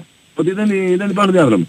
Και βέβαια είναι και τα, καπ- και τα καπνογόνα, στα οποία τα πρόστιμα που πέφτουν ε, για τα καπνογόνα, δηλαδή μπορεί να νικήσεις ε, στο γήπεδο και με το πρόστιμο να μπεις και μέσα. Ναι. Που η νίκη στο Champions League είναι 2 εκατομμύρια και, ε. Μμμ. Η- και μετά και Κώστα. γενικά σε όλα τα ευρωπαϊκά. Ναι, ναι, συγγνώμη. Ε, πιστεύω ότι η ΑΕΚ όφιλε να βρει και αυτό να πέταξε την κροτίδα στον Πινιόλι και αντί να το κάνει Ναι. αυτό τότε είχε βγάλει και ανακοίνωση ηρωνική και όλος ότι η κροτίδα έπεσε 15 μέτρα μακριά. Δηλαδή από τη μία έχουμε το χθεσινό που είναι πολύ σωστό, από την άλλη όμως έχουμε και το πώς τρώει Ε, κοιμάσαι. Κοίτα Τάσο είναι, δεν είναι έτσι ακριβώς γιατί η ναυτική φωτοβολίδα δεν έχει καμία σχέση με ένα δυναμητάκι. Ε, Τι πάμε, χωρίς το να δυναμητάκι που πέφτει δίπλα στο χωρίς να το παίκτη, δεν είναι υποτιμώ. επικίνδυνο. Χωρίς να το υποτιμώ. Χωρίς να το υποτιμώ. Ναι, Ε, είναι φυσικά και είναι επικίνδυνο. επικίνδυνο. Φυ- Φυσικά και είναι επικίνδυνο. Ε, Εννοείται ότι θα είναι έπρεπε επικίνδυνο. να τον είχε βρει. Αλλά ξέρεις τι, δηλαδή στη λεωφόρο ας πούμε στο παιχνίδι με το Παναθηναϊκό δεν πέσανε δυναμητάκια στο Παναθηναϊκό ΣΑΕΚ. Όχι. Ήτανε, Εγώ δεν θυμάμαι να έχει πέσει Δεν πέσανε. δυναμητάκι δίπλα στην αιστεία του... το όχι Αθανασιάδη. δίπλα στην αιστεία δεν έπεσε. Δεν Ε, αυτό λέω. Εδώ λέμε ότι έπεσε δίπλα. Ναι ρε παιδί μου, ε, ε, δεν, δεν, το, δεν το δικαιολογώ, ούτε τότε το είχα δικαιολογήσει. Ούτε είχα Ναι. πει ότι ο Πρινιόλη έκανε θέατρο, ούτε τίποτα τέτοιο. Εντάξει. Ναι. Είχε πέσει κοντά του, τρόμαξε το παιδί, έπεσε κάτω, αλλά ήταν δυναμητάκι. Εδώ τώρα μιλάμε για ναυτική φωτοβολίδα. Τι σχέση έχει το Κροτίδα δυναμητάκι; ήταν, Ε, κροτίδα, επίσης, δεν ήταν δυναμητάκι. επίσης αυτό, Κροτίδα ήταν. τέλος πάντων, ε, δυναμητάκι είναι, ήταν, Αφού ε, άναψε που έκανε πουστιά, θόρυβο ναι. τέλος πάντων. Ναι. Τέλος πάντων, εγώ δεν πιστεύω ήταν ότι η και το ΑΕΚ σκάνδαλο. με τη συμπεριφορά της τότε έδωσε αέρα στους οπαδούς Καταρχάς, τους να δεν κάνουν υπήρχε- αυτό δεν που έγινε υπήρχε- προχθές. δε- Δεν, δεν υπήρχε τότε, δεν υπήρχε, ε, κάνεις λάθος Τάσο, αυτό είναι πάνω μέσα σε όλη τη τέτοια ότι για το πρωτάθλημα που έχασε ο Παναθηναϊκός. Δεν έχει καμία σχέση Τι αυτό. μέσα σε τέτοια, τι ποιο πρωτάθλημα έχασε ο Παναθηναϊκός εσύ Κώστα; Τι λες ε, τώρα; ναι, ρε, Έχει παιδιά, πέσει το κροτίδα θέμα- δίπλα, μα- στο, δίπλα στον, ε, στον τερματοφύλακα. Και αντί η ΑΕΚ να Ναι, βγει ρε, να Τάσο. πει ότι ζητάμε είπαμε. συγγνώμη είναι λάθος, λέει ήταν 15 μέτρα είπαμε. μακριά. Το Τι είπαμε, σχέση έχει το αυτό που είπαμε. λες; Ε, τι. Το είπαμε. Ε, είπα ότι έπεσε μακριά, δεν, δεν, δεν το χτύπησε το τερματοφύλακα. Έπεσε μακριά. Μάλιστα, οκ, εντάξει. Σου λέω Τάσο, ούτε το δικαιολογώ, ούτε λέω ότι ο Μπρινιόλι έπεσε κάτω χωρίς λόγο, ούτε τίποτα. Παρότι ας πούμε ο σεκιουριτάς που ήταν πιο κοντά δεν έπεσε. Αλλά το Η παιδί αυτό στάση ήταν της πιο ΠΑΕ κάτω. ΑΕΚ στο θέμα κροτίδας στον Τάσο, Μπρινιόλι δεν- ήταν δεν- απαράδεκτη. δεν είναι Πάντως, αυτό. Και πάντως είχε για να σαν φύγουμε, συνέπεια λίγο- αυτό που έγινε προχθές. για να φύγουμε Δεν λίγο έχει, από αυτό. Τάσο, ε, αυτό που λες δεν έχει καμία σχέση με αυτό που λέω εγώ. Καμία Ναι. σχέση. Και απορώ Εντάξει, γιατί οκ. το λες. Οκ. Για να φύγουμε λίγο από αυτό πάντως, το ζήτημα Ναι. είναι, το μεγάλο στοίχημα της ΑΕΚ είναι αυτό. Να διορθώσει όλα τα προβλήματα ασφαλείας, τα θέματα ασφαλείας που παρουσιάστηκαν φέτος πρώτη χρονιά του λειτουργίας του γηπέδου. Βεβαίως, εννοείται. Είχε Εννοείται. πολλά. Κοίτα, Με ε- σημαντικότερο- Είναι πρώτη χρονιά, Ναι. το, πε- το περιμέναμε. Δηλαδή, αυτά ξέρεις, τα μαθαίνεις μέσα πώς, όπως έλεγε ο πατέρας μου συγχωρεμένος, το, ανόη, το αγώγι ξυπνάει τον αγωγιάτη ρε παιδί μου. Δηλαδή, ε, δυστυχώς δεν μπορεί από την πρώτη μέρα να λειτουργούν όλα, όλα τέλεια. Όχι. Παρότι ε, με- έτσι όπως τα είχαν οργανώσει και με τα τουρνικεία και με όλα αυτά πιστεύαμε ότι δεν θα υπάρχει αυτό το θέμα. Γιατί στο ΆΚΑ ας πούμε υπήρχε τεράστιο πρόβλημα το οποίο σε κάποια στιγμή δεν, ε, δεν ήταν καν πρόβλημα. Δηλαδή πλέον υπήρχε σε, από ένα σημείο και μετά την τελευταία χρονιά υπήρχε σαν ελεύθερη είσοδος στο ΆΚΑ. Ε, εδώ πέρα όμως περιμέναμε ότι τελικά δεν ήταν τόσο εύκολο. Νομίζω όμως ότι μέσα από όλη την τέτοια και μέσα από τη μεγάλη επικοινωνία με τον κόσμο, γιατί πάρα πολλοί κόσμος στέλνει mail, διαβάζονται, αξιολογούνται και, και μέσα από εκεί ας πούμε, γιατί και ού- ούτε ο Μελισανίδης, ούτε ο Γιώργος, ούτε κανείς μπορεί να είναι σε όλες τις θύρες μέσα για να δει τι γίνεται ή έξω από τις θύρες. Μέσα από εκεί λοιπόν έχουν πάρει το μάτι και νομίζω του χρόνου, επειδή είναι και η Ευρώπη, επειδή είναι και η Ευρώπη, τα ευρωπαϊκά παιχνίδια, ε, πρέπει η ΑΕΚ να είναι έτοιμη. Τώρα, σε κάθε αγώνα στην Ευρώπη μπαίνει και από ένας μέχρι 100-200 τσάμπα. Αυτό δεν θα σταματήσει ποτέ. Α, α, άλλο το ένα, άλλο το άλλο. Έτσι. Άλλο το 100-200 και άλλο το... Ακριβώς, ακριβώς. Μπείτε Πάντα όλοι θα, βρει, μέσα. θα βρει κάποιος τον τρόπο να μπει με κάποιο φίλο, με, κάπως. Εδώ πέρα όμως μιλάμε για μαζικά πράγματα. Γίνανε δύο φορές, ε, σε, με- σε, μα- μαζικά μιλάμε δύο φορές ε, και πρέπει να σταματήσουν. Και, και η η ΑΕΚ δηλώνει αποφασισμένη και το λέει ότι θα τα σταματήσει και έχει και συγκεκριμένο πλάνο να το πω έτσι για να τα σταματήσει. Ναι. Πάντως έχει ξεκινήσει αυτή η διαδικασία από τις πρώτες αγωνιστικές της επιστροφής της ΑΕΚ στη Νέα Φιλαδελφία. Με τα Βεβαίως. βίντεο, τα συγκεκριμένα βίντεο τα οποία έδειχνε κόσμο να πηδάει πάνω από τα τουρνικέ. Τα θυμάσαι; Ναι, ναι, ή, Έτσι. ή- ή να τα παρα, ή να τα παραβιάζει και οι ζημιές έχουν γίνει στα τουρνικέ. Μπράβο. Ε, για- ε, ε, υπήρξε, λέω και πάλι, ε, γίνανε κάποια πολύ μεγάλα ντέρμπι, δηλαδή με τον Ολυμπιακό τρεις φορές, με τον Παναθηναϊκό δύο, που ε, πήγαν αρκετά καλά τα πράγματα. Σε, συ- με, με, με μεγάλη βοήθεια και από τους οργανωμένους οπαδούς, ΑΕΚ, από το original δηλαδή για την ακρίβεια. Ναι. Ε, αλλά μετά και το τελευταίο τώρα και επειδή του χρόνου πάλι θα υπάρχουν παιχνίδια τέτοια που θα θέλει να το, δει- να, το- να το δουν όλοι οι αεκτήτες κακά τα ψέματα γιατί αν παίζει η ΑΕΚ Ευρώπη στην Αγία Σοφιά και στο Conference να παίζει που είναι το, ας πούμε το δεδομένο, η βάση της για Ναι. του χρόνου ε, θα είναι παιχνίδια ρε παιδί μου που θα θέλουν να τα δουν όλοι. Πόσο περισσότερο αν καταφέρει και κάνει κάποιο θαύμα ας πούμε και προκριθεί στο Champions League. Οπότε πρέπει να υπάρχει η προετοιμασία. Ε, και υπάρχει πλέον ένα χρόνος εμπειρίας και δεν υπάρχουν πλέον δικαιολογίες. Έτσι. Το λέω και για τους υπευθύνους και Για για, τους το ανθρώπους της ανα- για ομάδας, τους βέβαια. ανώτερους υπευθύνους. Ε, βέβαια. Ακριβώς. Ωραία. Κώστα μου, θα μιλήσουμε αγωνιστικά Αυτά, παιδιά. Δευτέρα. Από Δευτέρα. Καλή σα- καλό Σαββατοκύριακο. Έλα, καλό Ε, σου καλό κου, καλό σου Σαββατοκύριακο. κου. Πάμε αμέσως στο τελ- Εδώ είμαστε, επιστρέψαμε Big Win Sport FM 94,6. Το πρεσάρισμα συνεχίζεται με under pressure και Τάσο Νικολογιάννη. Και βάει τσούτσικα. Νέος Να σου Γιαζόπουλος. πω. Έλα, περίμενε να πούμε τις συστάσεις. Νέος Γιαζόπουλος στα πλατό, στο Τρεις Ταμπάκος, ο χάρης παραγωγής εκπομπής. Για πες. Ε, με αφορμή αυτό που έχει κάνει η ΑΕΚ τώρα Μμ. και τον οπαδό ρε παιδί μου που Μμμ. θυμάστε τι είχε γίνει με τον Ντέμι όταν ήταν πρόεδρος Ναι, θυμάμαι. σε, σε παιχνίδι με τον Ατρόμητο της Θυμάμαι, ΑΕΚ θυμάμαι, θυμάμαι. που είχε γίνει ένας χαμ, κακός χαμός τότε. Ε, είχε, ακούσει, είχε ακούσει πάρα πολλά τότε για Και αυτή την πάρα απόφαση. πολλά. Για ακούσει και νομίζω ότι ήταν και αντίστροφη μέτρηση αν δεν κάνω λάθος. Ναι, ναι, δεν τα θυμάμαι εγώ καλά τώρα αυτά, να σου πω την αλήθεια, δεν το θυμάμαι καλά. Αλλά είχε ακούσει πάρα πολλά. Ε, αλλά κοίταξε να δεις, ακόμα και τότε εμείς λέγαμε ότι κάποια στιγμή έπρεπε να γίνει αυτό. Σωστό. Δηλαδή, Απλά σου λέω ότι... δεν είναι υπολογή, υπόλογες οι ομα, υπόλογοι ομάδες απέναντι στους... ε, Απλά σου λέω ότι όταν το είχε κάνει ο Ντέμις είχε ξεσηκωθεί πολύ μεγάλος θόρυβος. Το Ναι. θυμάμαι αδίκως. Έτσι. Αδίκως. Το θυμάμαι πάρα πολύ καλά. Αλήθεια είναι. Αλήθεια. Είναι μια πραγματικότητα. Ναι. Αλλά πάντως φέτος η ΑΕΚ έχει προσπαθήσει, έχει τρεις φορές προειδοποιήσει για, τα, για, τους παράνο, για τους παράνομα εισερχόμενους στο γήπεδο. Δεν το έχει γιατρέψει. Και καλά κάνει ο Κώστας και το βάζει μπροστά. Γιατί εδώ στην Ελλάδα τα πράγματα είναι πολύ χαλαρά. Αλλά στα ευρωπαϊκά μάτς θα γίνει ένα μάτς και μετά το υπόλοιπο, τα υπόλοιπα θα γίνουν με χωρίς κόσμο. Απλά στα ευρωπαϊκά μάτια θα ήθελα πάρα πολύ να δω αν μια ακροτίδα πέσει δίπλα στην αιστεία του αντίπαλου τερματοφύλακα και η UEFA τιμωρήσει την ΑΕΚ, τι θα πει η ΑΕΚ, αν η ακροτίδα είναι 15 μέτρα μακριά ή όχι. Γιατί Ε, έχει Ναι. τιμωρηθεί άλλωστε και το θέμα με τον Άγιαξ. Δεν έχει τιμωρηθεί. Μπράβο, γι' αυτό σου λέω ότι το θεωρώ λίγο υποκρισία όλο αυτό, αλλά τέλος πάντων είναι προσωπική μου άποψη. Λοιπόν, πάμε στον Παναθηναϊκό. Πάμε, πάμε. Πάμε να δούμε ο Νικόλας Αθανασίου. Μπήκε στο γυμναστήριο, δεν μπήκε, τι γίνεται, καλημέρα σκύλε. Άστο ρε τον Νίκο ρε. που- Καλημέρα κύριε, καλημέρα. Καλημέρα κύριε, τι κάνετε; Έχω πιο σημαντικά προβλήματα. Σήμερα δεν μπορώ να πω σε κανένα site ε, σε όλο τον κόσμο. Γιατί ρε φίλε; Νόμιζα ότι, είχε, νόμιζα ότι είχε πρόβλημα το λάπτοπ ή το κινητό μου, αλλά επικοινώνησα πριν από λίγο με κάποιους καλούς μου φίλους που έχουμε τα ίδια μηχανήματα. Ε, και με το Σωτήρι που συζήτησα πριν βγω.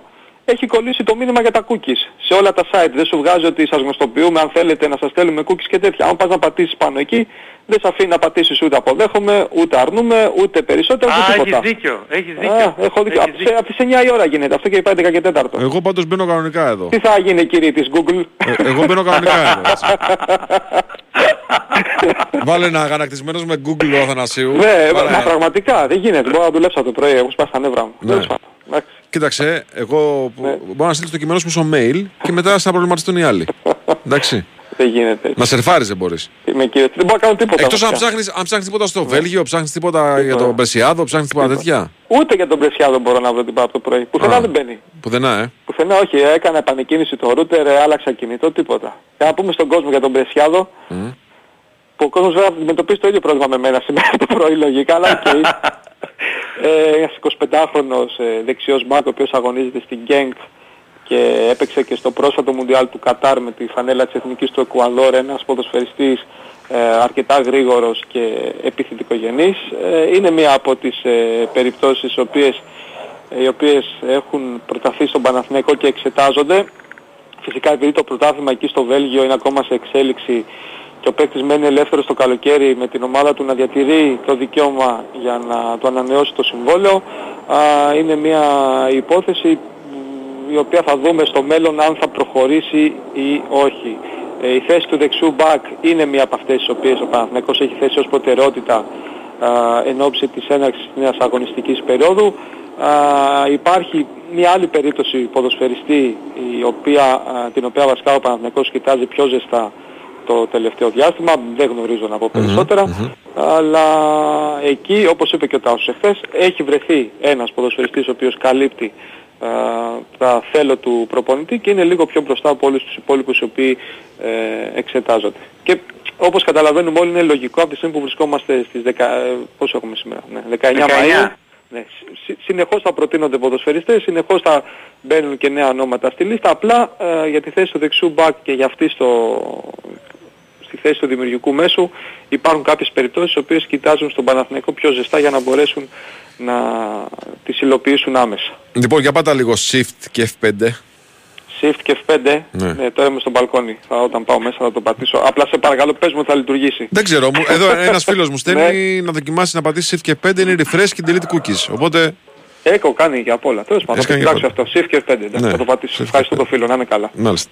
Δώρο μια φανέλα, άμα εγώ θέλεις. να στείλω ένα μήνυμα στο Θάνο Σαρή, Ναι. που αυτή τη στιγμή ακούει τον Νίκο τον Αθανασίου να δικαιολογείται ότι δεν μπορεί να δουλέψει. Έτσι, να του πω ότι εγώ μπαίνω κανονικά στα site Θάνο μου. Έτσι. Τώρα αυτό είναι συναδελφική αλληλεγγύη. Εγώ δεν μπορώ να πω. Εγώ δεν μπορώ να πω. Βλέπεις, είμαι μία γροθιά με τον Τάσο, είμαστε δύο εις ένας που λέγαμε στο σχολείο. Άρα εσύ είσαι ο μοναδικός που μπαίνει. Μην με, Βάγια, δεν αναγκάσετε ξέρω τι τώρα, κάνεις; μην με αναγκάσετε να ποστάρω τώρα screenshot από site που είμαι μπροστά. Βλέπω εδώ τα πάντα όλα. Sport FM, όλα τα βλέπω. Όλα. Να, σου, να σε ρωτήσω κάτι. Κινητό τι κινητό έχεις; Τι εννοείς; Τι, τι Android. μάρκα; Α, α, μπράβο γιατί, οκ. Αν έχεις iOS, ούτε εκεί μπαίνει. Ναι. Ούτε εκεί μπαίνει, ε. Ναι, πουθενά σου λέω, άσε μεγάλο πρόβλημα. Μάλιστα. Τι άλλο έχουμε, ρε φίλε, στο ρεπορτάζ; Τι άλλο, τι άλλο, τι άλλο. Δεν υπάρχει κάτι άλλο τρομερό αυτή τη στιγμή. Δηλαδή είμαστε σε μια φάση αναμονής να δούμε πότε θα σκάσει η πρώτη μεταγραφή. Ό,τι όνομα έχει προκύψει νομίζω και χθες και σήμερα το αναφέραμε και είπαμε και πάνω κάτω τι ισχύει και σε τι φάση βρίσκεται. Ε, ο Ζέκα χθες πανηγύρισε ακόμα ένα πρωτάθλημα στη Δανία. Είδαμε εκεί και τις ε, σχετικές, όχι πρωτάθλημα, κύπελο αν δεν κάνω λάθος. Κύπελλο, Ναι, κύπελλο, κύπελλο, ναι, μπερδεύτηκα. Το πρωτάθλημα έχει ακόμα κάποιες αγωνιστικές και είναι και στην κόψη του ξηραφιού. Ε, πανηγύρισε ακόμα ένα κύπελο. Είναι μια περίπτωση που έχουμε πει ότι πιθανότατα θα προχωρήσει για τον Παναθηναϊκό στη λογική που όλοι ξέρουμε, στη στιγμή που το έχουμε αναφέρει πολλές φορές, α, ενός ποδοσφαιριστή ο οποίος θα έρθει πρώτα και κύρια για τα αποδητήρια και έπειτα για να αποτελέσει ένα στέλεχος της ομάδας όταν σταματήσει το ποδόσφαιρο και αν είναι στην κατάσταση που πρέπει να είναι και κάνει στον προπονητή τότε θα πάρει και χρόνος συμμετοχής. Μέσα στην επόμενη εβδομάδα θα έχουμε και τα να- νεότερα για την ε, προετοιμασία του Παναθηναϊκού η οποία πιθανότητα θα γίνει στην Αυστρία. Δεν έχουν καταλήξει ακόμα οι πράσινοι στο προπονητικό κέντρο, βρίσκονται σε κάποιες τελικές επαφές. Εκεί ο Ιβάν Γιωβάνοβιτς θέλει να δώσει ομάδα του 3-4 πολύ δυνατά φιλικά α, και να επιστρέψει στην Αθήνα στο πρώτο δεκαήμερο του, του Ιουλίου, να δώσει ακόμα ένα πολύ δυνατό φιλικό στη Λεωφόρο και να πάει να παίξει τα πρώτα παιχνίδια τα προκριματικά του Champions League που ακόμα με συγχωρείτε δεν έχει ξεκαθαρίσει γιατί κοιτούσα χθες τα πρωταθλήματα και στην ε, Ουκρανία και στο Βέλγιο είναι μάχη πόντο με πόντο και νομίζω αυτό που όλοι θα θέλουν στον ε, Παναθηναϊκό είναι ε, να το σηκώσει Σαχτάρ στην Ουκρανία. Δηλαδή να μην βγει Εννοείται. δεύτερη Αυτό για, θέλουν, να- ε. για κανένα λόγο. Ναι, Εννοείται. είμαστε όλοι Σαχτάρ. Πραγματικά. Και τι γίνεται, κύριε Σίνικο. Ε; Τι γίνεται εκεί; Εκεί Είναι έχει ένα από τα Σαχτάρ. μπροστά. Μπράβο. Από την ε, Ντνίπρο. Δνύπρο. Είναι τρίτη ζόρια. Το πρόγραμμα που το κοιτούσα λίγο είναι ψηλευνοϊκό για τη Σαχτάρ. Βέβαια, όπως και να το κάνουμε, η Σαχτάρ είναι αυτή τη στιγμή μαζί με την Δυναμό Κιέβου η μεγαλύτερη ομάδα στην Ουκρανία. Η Δυναμό ευτυχώς και εκείνη είναι αρκετά πίσω. Είναι δεν, πίσω, μπορεί, ναι, είναι πίσω. δεν διεκδικεί τίποτα, ούτε την πρώτη ούτε τη δεύτερη θέση. Ε, και στο Βέλγιο νομίζω δεν μπορείς να πεις ότι υπάρχει κάποια ομάδα την οποία... Ε, Το η Βέλγιο θέλεις κέρδισε ή η δεν Union θέλεις. τη Genk την προηγούμενη εβδομάδα και τώρα παίζουν πάλι μαζί 3-0 και νομίζω έχει φύγει τρεις βαθμούς. Ναι, είναι όμως πολύ καλές ομάδες όλες εκεί. Δηλαδή δεν μπορείς να... τι να επιλέξεις. Γιατί Ναι, ναι, ναι. είναι, είναι λίγο δύσκολο. Λοιπόν, ε, Άλλες ε, ε, είναι άχαρος ο ρόλος μου. Ναι, Αλλά θέλουμε να ξαναστείλω μήνυμα στο Θάνατο Σαρή. ναι. Ο φίλος ο Δημήτρης μου στέλνει screenshot από iOS, από Ναι. συσκευή iOS, Λοιπόν, περίμενε. που να- δουλεύει να- κανονικά το site του Beyond Sport FM. Οπότε, Ναι. μάλλον πουλάς παπά στο Θάνατο Ω, Σαρή. Και αυτό δεν θέλω. Αυτό είναι πολύ χοντρό. Αυτό είναι χοντρό, είναι χοντρό. Νίκο, Παραδέχομαι. αυτό που είπε τώρα είναι πολύ χοντρό. Αλλά Αυτή, αυτή τη στιγμή αντιμετωπίζω και ένα πρόβλημα σταθερή τηλεφωνία και θα αρχίσει να πέφτει το στο τηλέφωνο και αύριο θα μείνω από λάστιχο στο αυτοκίνητο θα ξέρετε, δεν θα μπορώ να προσεγγίσω με τίποτα το ραδιοφωνικό σας σταθμό κύριε. ε, τι γίνεται. Εντάξει. Οκ, το ξεπεράσαμε κι αυτό. Λοιπόν. Για, για, και για, φέτο- Γιαννούλη, για Γιαννούλη ρωτάνε φίλοι, υπάρχει αυτό το θέμα. Έχουμε πει και άλλες φορές ότι οποιοδήποτε πάρα πολύ καλός Έλληνας ποδοσφαιριστής το οποίο τα χαρακτηριστικά ταιριάζουν στον Παναθηναϊκό α, θα βρεθεί στα Ναι. υπόψη της ομάδας αυτό το καλοκαίρι. Νομίζω σε αυτή τη λογική. Μπορεί να έχει προταθεί ο Γιαννούλης, ακριβή εικόνα δεν έχω. Ναι, ναι, οκ. Αν με ρωτάς την ταπεινή μου άποψη, μακάρι να γινόταν κάτι. Ναι. Αυτό που θυμάμαι ότι τις προηγούμενες ημέρες ο Ατζέντης του είχε κάνει κάποιες δηλώσεις ότι ο ποδοσφαιριστής ο οποίος ανήκει στην Όριτς και θα αποτελέσει το παρελθόν, ε, παρελθόν το καλοκαίρι από την αγγλική ομάδα έχει κάποιες ρωτα- ε, προτάσεις από μεγάλες ε, ρώσικες ομάδες και ότι θα ήθελε να συνεχίσει την ε, καριέρα του εκεί. Νομίζω ότι στη λογική αυτή που ανέφερα ότι οι καλοί Έλληνες ποδοσφαιριστές που μπορεί να είναι διαθέσιμοι αυτό το καλοκαίρι και η συντριπτική τους πλειοψηφία φυσικά αγωνίζονται στο εξωτερικό, αν όχι όλοι, θα τεθούν στα υπόψη του Παναθηναϊκού και θα δούμε αν μπορεί να γίνει κάτι α, με κάποιον από αυτούς. Μάλιστα. Λοιπόν, μια απάντηση η οποία μου μοιάζει πολύ εμπεριστατωμένη, γι' αυτό τη διαβάζω, είναι από τον Χριστόφορο που λέει ότι έχει κολλήσει ο provider cookies από τη WordPress και όλοι χρησιμοποιούν τον ίδιο. Πρέπει τα site να κατεβάσουν το cookie boot. Ναι. Ε, και λέει μάλιστα, το Gatζέτα λέει ας πούμε δεν δουλεύει, αλλά το Sport FM έχει διαφορετικό provider και μάλλον καλύτερο. Σας τρώμε. Εκεί, Ωραία, κατάλαβες. φίλε. Σας τρώμε. Τώρα τι να σου πω, εμένα αυτά μου φαίνονται, μου φαίνονται τελείως αραβικά. Θα ανοίξω κανένα cookies να φάω να ηρεμήσω. Μπράβο, Να αραβικά και μάλιστα από αυτά τα γκρίζα διαφήμιση τώρα. Κανονικά. Ναι, ναι, ναι, αλλά επίθεση μου έκανες, έτσι είπες ότι λέω δικαιολογίες, τάσο τα άκουσες σε όλα. Ήταν συναδελφική Α, στήριξη πρώτα στο πάντα, να σου Θάνο. πω κάτι. Συναδελφική στήριξη στο Θάνο ήταν, δεν ήταν επίθεση σε Την σένα. ώρα που ο Βάιος ασχολείται με τα μηνύματα κλπ. Ναι, ναι. Εγώ πήγα και είδα την Ήπειρο, φίλε, παίζει σήμερα με την Κόλος Κοβαλίπκα. Αυτή έχει αποκλείσει τον Άρη. Ναι, ναι, ναι. Δύο ώρα το μεσημέρι. Που δεν τη λέγαμε κόλος γιατί θα παξιγιόμασταν. Τη λέγαμε κοβάλιπκα. Ναι, δεν έχει Ενώ η ομάδα σημασία. λέγεται κόλος. Και έχει ένα παιχνίδι 28 Μαΐου, Ναι. Σαχτάρ Ντόνετς την Ήπειρο. Ω, Να δούμε αν μέχρι το τότε... τίτλο, ε. Ε, να δούμε αν μέχρι τότε είναι τόσο κοντά όμως, έτσι. Ναι, ναι, βέβαια, βέβαια. Ωραία. 21 Μαΐου είναι η κλήρωση. 21 Ιουνίου. Ιουνίου, Ιουνίου. Τι είπα εγώ. Μαΐου. 21 Μαΐου είναι εκλογές, Νίκο Τέλεια. μου. Ισχύει και αυτό. 21 Ιουνίου. Λοιπόν, Ναι. αυτά. Σε ένα βαθμό και 21 Μαΐου αντίπαλο διαλέγουμε, φίλε. Λοιπόν, καλή σου μέρα. Ε, Νικολάκη, καλά. γεια. Έλα, γεια καλή σου. σου μέρα. καλή σου Γεια, μέρα. γεια. Έχουμε διαφημίσει κυρία και επιστρέφουμε. Ναι, ναι. Η Winsport FM 94,6. Νισαν έτοιμο για ολική επαναφορά. Δωρεάν καλοκαιρινός έλεγχος 20 σημείων. Έκπτωση 20% στα ανταλλακτικά σερβις και στα ανταλλακτικά επισκευής. Και στα γνήσια αξεσουάρ Nissan. Δωρεάν οδική βοήθεια για ένα χρόνο με κάλυψη πανευρωπαϊκή εγκρίθηκε. Η ολική επαναφορά του Nissan σου θα είναι έτοιμη σε 3, 2, 1 σε κάθε εξουσιοδοτημένο συνεργείο Nissan. Αυτό το καλοκαίρι κάνει ολική επαναφορά στο Nissan σου με τις μοναδικές προσφορές του Nissan All Clear Service. Κλείσε τώρα ραντεβού σε ένα εξουσιοδοτημένο συνεργείο Nissan και καλές διαδρομές. Η πιο μεγάλη ώρα είναι τώρα για τον Ολυμπιακό.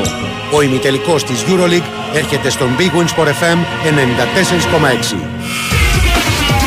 Ο Ολυμπιακός αντιμετωπίζει απόψε τη Μονακό με έναν και μοναδικό στόχο. Την πρόκληση στον τελικό του Final Four και όλα περιστρέφονται γύρω από το μεγάλο μάτς. Συντονιστείτε από νωρίς στους 94,6 για να κάνουμε μαζί προθέρμανση πριν το τζάμπολ στο Κάουνας και στις 6 ακριβώς ζήστε κάθε φάση στο παρκέ της Αλγύριο Αρένα σε περιγραφή του Νίκου Ζέρβα. Μετά το τέλος του αγώνα ακολουθούν ρεπορτάζ σχόλια, συνεντεύξεις των πρωταγωνιστών και στις 9 ο δεύτερος ημιτελικός με το ισπανικό κλάσικο Μπαρσελώνα Ρεάλ Μαδρίτης. Ολυμπιακός Μονακό απόψε στις 6. Η πιο μεγάλη μάχη των ερυθρολεύκων μέχρι την επόμενη ζωντανά στον Big Win Sport FM 94,6. Big Win και Ολυμπιακός μαζί και στο Final Four του Κάουνας στην προσπάθεια των ερυθρόλευκων για το τέταρτο ευρωπαϊκό. Big Win, υπερήφανο κομμάτι της φανέλας του Ολυμπιακού. 21+, παίξε υπεύθυνα. Big Win Sport FM 94,6. Είναι μέρα Final Four και Big Win και Ολυμπιακός μαζί και στο Final Four του Κάουνα. Το κορυφαίο στοιχηματικό brand αποτελεί τα πέντε τελευταία χρόνια το μεγάλο χορηγό των ταμπλούχων Ελλάδας και μαζί ετοιμάζουν βαλίτσες για το Final Four της Euroleague και μία ακόμη πρόκληση στην κοινή τους πορεία. Η συμμετοχή στα παίγνια επιτρέπεται σε άτομα άνω των 21. Μέσα στον Ολυμπιακό, αλλά στον ποδοσφαιρικό Ολυμπιακό τώρα. Ο Νίκος Σταματέλο είναι μαζί μας. Προφανώς και από τις 6 και μετά θα είναι και αυτός, θα έχει δουλειά. Έτσι, Νικόλα μου, καλημέρα. Καλημέρα. Καλημέρα, φίλε, καλημέρα, καλημέρα. Και πριν τις 6. Και πριν τις 6. Καλά, ναι, πριν τις 6 θα έχεις, μετά τις 6 δεν θα είσαι, θα είσαι πολύ απασχολημένος όμως, φαντάζομαι. Καλά εννοείται αυτό. Ναι. Και ελπίζω να τραβήξεις. Τι είναι να τραβήξεις, να πας και την Κυριακή δηλαδή. Ε, αυτό. Ναι, ναι. Γιατί Αλλά, είναι... Δηλαδή στη λογική ότι και στο κανάλι αλλιώς θα υποδεχθούν, θα αντιμετωπίσουν την ε, νίκη του Ολυμπιακού και διαφορετικά την παρουσία τους στο Final Four. Ναι, βέβαια. Ναι, βέβαια. Αλήθεια είναι. Λοιπόν, για πες μου τώρα, στο ποδοσφαιρικό Ολυμπιακό κάνα νέο από το Γκορδόν είχαμε; Όχι ακόμα. Όχι ακόμα, ε. Αλλά, ναι, ε, μαζί με τις εκλογές, άντε να πιάσει και Δευτέρα, να ξέρουμε και τους σταυρούς, κάπου εκεί. Δεν πάει παραπέρα. Και το λέω αυτό το δεν πάει παραπέρα γιατί ε, το Σάββατο ήταν εδώ και μίλησε με τον ολυμπιακο Ε, πόσο να περιμένει και ο Ολυμπιακός την απάντηση του, από αυτή την άποψη και μόνο. Ναι. Καταλαβαίνεις δηλαδή ότι δεν μπορεί να τραβήξει και ο ίδιος δηλαδή δεν μπορεί να το τραβήξει πολύ. Υπάρχει εισπράττω μια συγκρατημένη αισιοδοξία. Και το λέω αυτό γιατί ξέρεις, οι συζητήσεις που γίνονται για τη- γύρω από τον α, Ολυμπιακό και τον Κορδόν έχουν πέσει στο τραπέζι και προπονητές και ονόματα προπονητών. Έχει γίνει δηλαδή μια γενικότερη κουβέντα για την ομάδα. Άρα, ξέρεις, θα μου πεις μπορεί να είναι και λίγο αφαίρετο αυτό. Όταν κάνεις τόσο προχωρημένη κουβέντα, ε, δεν την κάνεις ε, για να περάσει η ώρα. Εγώ λέω το ενδεικτικό, μάλλον αυτό που δείχνει μια αισιοδοξία πραγματική, είναι το γεγονός ότι περιμένουμε. Διότι επειδή καίγεται ο Ολυμπιακός, μια περίπτωση που θα φαινόταν ανέφικτη δεν θα την περίμενε, θα πήγαινε παρακάτω Όχι, γρήγορα. ανέφικτη δεν είναι σε καμία περίπτωση. Ναι. Και ας είναι δηλαδή ένα όνομα με το οποίο απασχολεί πολλές ομάδες. Ανέφικτη περίπτωση δεν είναι. Δεν τη χαρακτηρίζουν αυτόν τον Ολυμπιακό σε καμία περίπτωση ανέφικτη. Ε, απλά ξέρεις, καταλαβαίνεις υπάρχουν οι συγκεκριμένες δυσκολίες. Για, για τους λόγους που εύκολα καταλαβαίνει κανείς και έχουμε αναλύσει και τις προηγούμενες ημέρες και είναι και 25 ε, χρόνια ε, στο χώρο του ποδοσφαίρου συγκεκριμένος και είναι λογικό να απασχολεί όλους αυτούς που, όλες αυτές τις ομάδες που απασχολεί. Έχει τραβήξει, περιμέναμε νωρίτερα την απάντησή του, ε, θα πάει 8-9 μέρες. Ναι. Θα την περιμένουμε λίγο ακόμα. Ναι, ναι, γιατί... Και μετά θα, θα πάρουν τα πράγματα τη, θέση- στη σειρά τους. Ό,τι κάνει να αποφασίσει ο Κορδόν. Δηλαδή, αν πει ναι, προχωράμε με Κορδόν, αν πει όχι, πάμε στο plan B και προχωράμε παρακάτω. Πάμε Αυτό για, είναι το θέμα. πάμε για φουρνιέ ή τέλος πάντων μια άλλη λύση που Πάμε έχουμε... για, για το plan B. Ναι. Ναι. όχι μόνο φουρνιέ, πάμε για plan B. Ναι, ναι. Κατάλαβες. Αυτό. Τώρα μου γράφει ένας φίλος εδώ που παρακολουθεί πολύ κοντά την Αστον Βίλα ότι είναι και αυτοί από τις ομάδες που τον πιέζουν πολύ, ε. Ναι, ναι, ναι, μα, το είπαμε από τις προηγούμενες ημέρες που δεν φεύγει από, ο Αλεμάνι από την Μπαρτσελώνα. Από τη στιγμή που δεν φεύγει από την Μπαρτσελώνα και ήταν να πάει στον Βίλα, η Αστον Βίλα αμέσως στράφηκε στον, ε, στον Κορδόν. Δηλαδή είναι λίγο ντόμινο ξέρεις όλα αυτά. Δεν έχω το, τον άνθρωπο της Μπενφίκα που θα στραφώ, θα στραφώ σε αυτόν που ε, ήθελε η Μπενφίκα αν έφευγε ο άνθρωπός της. Όλα αυτά είναι ξέρεις λίγο αλληλένδετα. Στον Ολυμπιακό ξέρουν ότι δεν παίζουν μόνοι τους σε καμία περίπτωση. Ε, συγκρατημένα αισιόδοξοι, ε, λίγο υπομονή ακόμα. Καμία περίπτωση ε, ποδοσφαιριστή που είναι, πώς να το πω, σε γκρίζα ζώνη προχωράει ή περιμένουμε για όλα να έχουμε την τελική ε, κατάληξη στο θέμα του τεχνικού διευθυντή και του προπονητή; Αυτό που περιμένουμε είναι του Μπακαμπού να κλείσει και αυτό θετικά. Οκ. Έχουν Άρα γίνει αυτό το προχωράμε ανεξαρτήτως εξέλιξης, έτσι; Ε, ναι, γιατί είναι δικός σου παίχτης, ε, πρώτος σκόρερ είναι. Τι θα πει ο άλλος δεν τον θέλω; Σωστό. Δηλαδή, οκ, θα, θα μου φανεί πολύ περίεργο να, να έρθει ένας προπονητής και να πει δεν το θέλω τον Μπακαμπού. Δεν, δεν νομίζω ότι υπάρχει προπονητής που θα, θα διώξει τον πρώτο σκόρερ της ομάδας του. Στη λογική ότι τη δεύτερη χρονιά, ε, φαντάζομαι θα είναι και καλύτερος. Ναι. Γι' αυτό το λέω. Ε, είναι η μόνη όμως περίπτωση που στον Ολυμπιακό έχουν προχωρήσει. Για τα υπόλοιπα σου λένε περιμέναμε που περιμέναμε τόσο καιρό, ε, ας περιμένουμε και 2-24 ώρα ακόμα, δεν θα πάθουμε και τίποτα. Μάλιστα. Οπότε λοιπόν τις εξελίξεις τις τοποθετούμε με βάση τα δεδομένα τα σημερινά, έτσι, γιατί αυτό είναι κάτι ζωντανό που εξελίσσεται. Τις τοποθετούμε. Ναι, σου λέω Κυριακή Δευτέρα το πολύ. Ναι. Το πολύ Δευτέρα. Αν δεν, ε, δεν υπάρχει απάντηση τη Δευτέρα, νομίζω ότι θα έχουν στρέψει αλλού ήδη το βλέμμα τους οι Ερυθρολεύκοι. Δεν μπορούν να περιμένουν παραπέρα. Από αυτή την άποψη το λέω. Ωραία. Οπότε Νικόλα μου δεν έχουμε κάτι άλλο να συζητήσουμε έτσι. Φαντάζομαι αυτό είναι το. Η εξέλιξη που περιμένουμε για να, μπει, για να μπει η μηχανή σε λειτουργία. Ακριβώς. Ο συγκεκριμένος για να πάρουν όλα το δρόμο τους. Ναι. Ξεκάθαρα πράγματα. Μάλιστα. Το plan B το βλέπεις έτοιμο ή είναι κάτι το οποίο και αυτό θα τραβήξει σε, σε επίπεδο διαπραγματεύσεων σε χρόνο; Όχι να τραβήξει. Ε, εντάξει, δεν θα σου λέω, θα μου φανεί λίγο δύσκολο να πει όχι χτύπα ξύλο κορδόν ε, Κυριακή και Κυριακή βράδυ να ανακοινώσει ο Ολυμπιακός τον, ε, το Plan B, ότι υπάρχει συμφωνία ξέρω εγώ με τον Τάβε, αλλά δεν θα τραβήξει δηλαδή 21 θα πει όχι και 30 θα, θα έχουμε τον επόμενο. Στα επόμενα 24 ώρα θα κλείσει και αυτό το θέμα. Γιατί στον Ολυμπιακό πορεύονται στη λογική ότι πάμε με τεχνικό διευθυντή, με καλό τεχνικό διευθυντή, όχι απλά για να λέμε ότι ε, έχουμε άνθρωπο στη συγκεκριμένη θέση και χτίζουμε την ομάδα σύμφωνα με τις επιταγές τους. Ωραία. Νικόλα μου περιμένουμε τα νεότερα.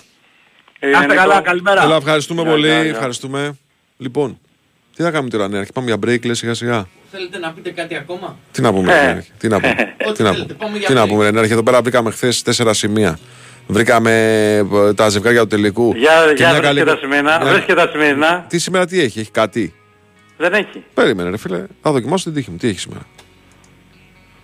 Λοιπόν, κάτσα, πάμε τα κορυφαία. Τι έχει, Φράιμπουργκ, Βόλσμπουργκ, άσε μας τώρα. Κάτι θα για άσε μας επίσης. Λιόν Μονακό, over 4,5. Λιό Μονακό over 4,5 λες; Αυτό ναι. Δηλαδή να λήξει, ξέρω εγώ, 3-2, 2-3, να λήξει 3-3. Αυτό. Τώρα και σα όλο Μόντζα τώρα. Αφήστε με τώρα ήσυχο. Δεν μπορώ να ασχοληθώ με αυτά εγώ τα, τα, τα λιμά. Εγώ ασχολούμαι με Champions League, Europa League, Europa Conference League. Άντε και Ευρωλίγκα. Παίξτε άσο τον Ολυμπιακό. Ολυμπιακός Μονακό. Θα κερδίσει.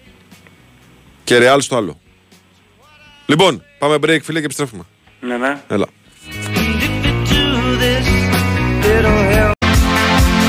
Cut the cord. Are we human? Or are we dead? Εδώ είμαστε, επιστρέψαμε. Big Wins FM 94,6. Το πρεσάζ συνεχίζεται μετά στον Νικολογιάννη. Και βάει ο Τσούτσικα. Νέος Γιαζόπουλο στα πλατό. Γκουρού του στοιχήματος. Έτσι, μπράβο, ναι, ήρθε η αποθέωση. Παίξτε over 4,5 στη Μονακό σήμερα να πάτε τα μία. Το σπίτι σας βάλτε το λέει ο Βάιος. Ειρωνεύεσαι. Όχι ρε φίλε, δεν είπες over 4,5. Ειρωνεύεσαι. Όχι ρε φίλε, όχι, όχι, δεν ειρωνεύομαι. Εντάξει. Είπες εντάξει. over 4,5. γκολ. Εντάξει. Θα βγάλω, Αυτό τα, δεν θα είπες. βγάλω τα ηχητικά σου ότι η Real είναι Real και ότι η Juventus θα το παλέψει. Αυτό. θα, σε κάνω, θα, σε κάνω, θα σε βγάλω πρόγραμμα. Το πάλεψε ο Γιουβέντης, Ναι, 2-1 ναι, είπε. το πάλεψε, το πάλεψε. Λοιπόν, Σωτήρης Ταμπάκος είναι στον οργάνωση παραγωγής εκπομπής και εδώ μαζί μας είναι ο Δημήτρης Τζομπατζόγλου. Καλημέρα σας κύριε, τι κάνετε; Γεια σας Δημήτρη. Γεια σας. Πώς είστε; Καλημέρα. Όλα καλά; Καλά, καλά. Σε μια καλή διάθεση νομίζω. Ναι. Γενικώς υπάρχει καλή διάθεση επειδή θα πάμε να ψηφίσουμε. Ήρθε η ώρα μας. Ναι. Α- αλλά να πάμε να ψηφίσουμε. Να μην πάμε, το- να πάμε, να πάμε, να πάμε. Να πάμε. Έβλεπα νωρίτερα ότι το 2004 Ναι. ψήφισαν 7,5 εκατομμύρια Έλληνες. 7,5. 7,5 εκατομμύρια. Ναι. Το 19 στο 5,700. Ο- ο- ο- Όλο και Κάτι, κάτι λιγότεροι. γίνεται. Ναι, κάτι γίνεται. Κάπου, πά- κάπου πάνε, κάπου λείπουν αυτοί. Είναι πολλοί. Αυτοί που λείπουν και νομίζω ότι είναι λάθος. Λάθος, δηλαδή με πολύ μεγάλο λάθος. Είναι η ώρα μας, είδατε τώρα. Ε, ναι τώρα βέβαια, είναι. άμα όλο, όλο το, μια τετραετία λες στο ένα, λες στο άλλο Ναι, και όταν ναι, έρθει η ναι, ώρα ναι. να πάει να ψηφίσεις δεν πας, ε, τι Και τη κάνεις; Δευτέρα μπορείς εσύ που δεν πας να κατηγορείς αυτό που πήγε. Ναι, σωστό. Για τι έκανε. Α, και αυτό θα γίνει σίγουρα, να ξέρεις. ναι, εννοείται. Τέλος πάντων, θα δούμε τι συμμετοχή θα, θα έχει. Δεν έχουμε και τα ποδοσφαιρικά μας, το άγχος από Δευτέρα πάλι. Ε, γιατί κακά τα ψέματα ο Πάοκ είναι στη- στην πολύ δύσκολη θέση και στο μεγάλο άγχος. Ε, επαναλαμβάνω, για μένα δεν κρίνεται χρονιά, αλλά το κύπελο είναι τόσο σημαντικό για την Ευρώπη που και την επόμενη χρονιά που πραγματικά είναι πολύ πιεστικό το παιχνίδι, πολύ μεγάλη πίεση για τον ε, ΠΑΟΚ και παίζει με μια πολύ καλή ομάδα φυσικά που τελευταία τον έχει κερδίσει κιόλας και μάλιστα και με μεγάλα αποτελέσματα. Στα καθαρά αγωνιστικά νομίζω ότι πρέπει να περιμένουμε δύο μέρες μέχρι την Κυριακή τουλάχιστον για να δούμε τις πιθανότητες συμμετοχής του Νάσμπερκ, του Ελκατουρί και του Ολιβέηρα. Μέχρι στιγμής είναι μεγάλες για τον Νάσμπερκ, 50-50 για τον Ελκαντουρί και λίγες για τον ε, Ολιβέηρα. Ε, ε, Κυριακή σίγουρα θα έχει ξεκαθαρίσει για να ξέρει την προπονητής σε ποιους ε, υπολογίζει, ε, για να ετοιμάσει και το πλάνο του. Τακτικά σίγουρα έχει κάποια πράγματα στο, στο μυαλό του που θεωρεί, γιατί το έχει πει αρκετές φορές για τα μάτς με την ΑΕΚ, ότι πραγματικά δεν, δεν, δεν μπορώ να φανταστώ, δεν μπορώ να το αντιληφθώ πως χάσαμε. Ε, λέει αρκετά δείχνοντας ότι ενώ τακτικά το πιστεύει ότι τους έχει, δεν του βγαίνουν μέσα στο γήπεδο κάποια Να δούμε αν τα καταφέρει τη Δετάρτη, γιατί το τρόπος παιχνίδι της ΑΕΚ είναι συγκεκριμένος, είναι γνωστός και τα μειονεκτήματα που έχει η ΑΕΚ φυσικά είναι γνωστά και πιστεύει ο Λουτσέσκο ότι, ότι το έχει, όπως τα κατάφερε και στην Τούμπα στο μάτς ε, πρωταθλήματος. Θα δούμε τι ακριβώς θα ετοιμάσει στο τακτικό κομμάτι, γιατί ποδοσφαιρικά ε, σίγουρα ο Κουλιαράκης παίρνει ένα προβάδισμα από τον Άσμπερκ, έτσι που ο Νορβηγός μένει Έχει μείνει λίγο πίσω, ναι. Ε, ο Σάστρε σίγουρα θα έχει ένα λόγο παραπάνω όσο βασικός δεξιός μπακ, αν και έχει χάσει πολύ σε ρυθμό.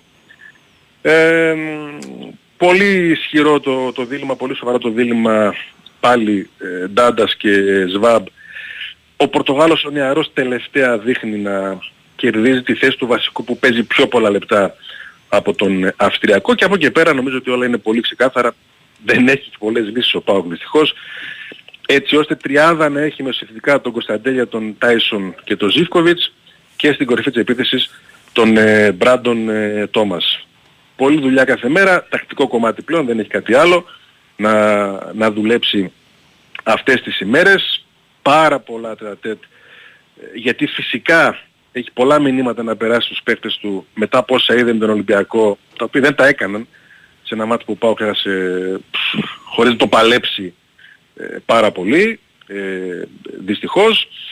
Ε, και, και πολλή δουλειά προετοιμασίας για να μεγάλο μάτς την άλλη Τετάρτη. Τώρα το να μπούμε στη διαδικασία να ξαναθυμίσουμε τι μπορεί να κερδίσει ο, ο ΠΑΟΚ, βέβαια και ο Ολυμπιακός, σε σχέση με την Ευρώπη. Ε, ας πούμε ότι έτσι όπως διαμορφώθηκαν οι τελικοί στο Europa League και στο Conference, με τους Ιταλούς είμαστε, υπάρχουν σενάρια όπου αν το πάρει είτε η Ρώμα το Europa είτε η Φιωρεντίνα το Conference, μπορεί η ελληνική ομάδα που θα παίξει στο Europa να, να, να ξεκινήσει από τα play-off okay. εφόσον αυτές οι ομάδες ομάδες ένα γύρο λοιπόν, ναι. κατακτήσουν και θέσεις στη, στο Europa στις χώρες τους. Είναι λίγο σύνθετο αλλά μια έτσι εικόνα ας την έχουμε. Εξασφαλίζει ευρωπαϊκούς ομίλους δηλαδή. Ναι, ναι, ναι. Έτσι όπως το λες. Και Να το μάλιστα εξηγήσουμε. εξασφαλίζει και ένα πολύ ωραίο καλοκαίρι. Παίζει τέλη Αυγούστου. 22 τόσο πίσω. Αυγούστου νομίζω κάπου εκεί είναι τα play. Ναι, ναι. 20 κάπου εκεί. Έχει όλο το χρόνο να στηθεί η ομάδα, να, να κάνει Ναι, κινήσεις. ναι. Τεράστιο πλεονέκτημα. Ε, Οκ, και αυτό ας πούμε ότι είναι ένα, ένα κίνητρο. Ε, και αυτά, εντάξει. Ο, ο ΠΑΟΚ Β παίζει σήμερα που έχει τρίτη θέση στο πρωτάθλημα της Super League ε, 2. Αύριο οι γυναίκες του ΠΑΟΚ πανηγυρίζουν ένα ακόμη πρωτάθλημα και σιγά σιγά κλείνει η σεζόν για να ξεκινήσουν τα μεταγραφικά φυσικά Ναι, βέβαια. και για τον ε, ΠΑΟΚ. Ναι, ναι, έχουν ξεκινήσει ήδη, φίλε. Βεβαίως, ναι, για Ας πούμε, όλους. μου ρω- με ρωτάνε εδώ να σου πω, να σε ρωτήσω, για έναν στόπερ από τη Λοκομοτίβα Ζάγκρεπ, τον Γιον Μερσινάη, 24 ετών. Έχεις ακούσει τίποτα; Νομίζω ότι άλλη μια φορά είχα μια τέτοια ερώτηση. Ναι. Για παίκτη λοκομοτίβα, Αλβανός είναι; Ναι, Αλβανός είναι. είναι δεν σου Έλληνας. κάνει. Όχι, Το όνομα λέω. το, Γιώργος θυμάμαι, Μαρσινάκη. το θυμάμαι ότι κι άλλος το είχε ρωτήσει και με παραξενεύει. Δηλαδή ε, αυτό πώς από όλους ε, δεν έχω τέτοιο σημάδι. Ναι, ναι, ναι. Ο ΠΑΟΚ, να το ξαναπούμε εντάξει πως πήγε η χρονιά, ε, είναι υποχρεωμένος πλέον και θα ψάξει δεξιοπόδαρο στόπερ αφού ο Κάργας δεν θα συνεχίσει. Μμμ. Δηλαδή εκεί που ήταν γεμάτος ε, με πέντε στόπερ ε, πλέον ε, σαφώς αναζητεί και δεξιοπόδαρο στόπερ και θα δούμε το καλοκαίρι αν ο Κουγεράκης παραχωρηθεί ή όχι τότε θα προκύψει και άλλο θέμα αλλά ότι μέσα σε αναζητήσεις που δεν είναι στις προτεραιότητες οι προτεραιότητες είναι άλλες αλλά είναι πλέον και ένας δεξιοπόδαρος ε, στόπερ. Μμμ, μμμ. Ναι, γιατί από αριστεροπόδαρος είμαστε κομπλέ. Πολύ, ναι, πολύ. Ωραία. Έχουμε κάτι άλλο ξαναφοράς φίλε; Όχι, όχι, κατά τα άλλα ησυχία και όλοι έχουν εμπεδώσει ότι θα δούμε τελικό στο Βόλο. και κλεισμένον. Ε, στο Βόλο θα γίνει μάλλον, ε. Ε, ναι. Τη Δευτέρα το οριστικοποιούμε. Τη Δευτέρα το οριστικοποιούμε. Ναι. Ωραία, ωραία.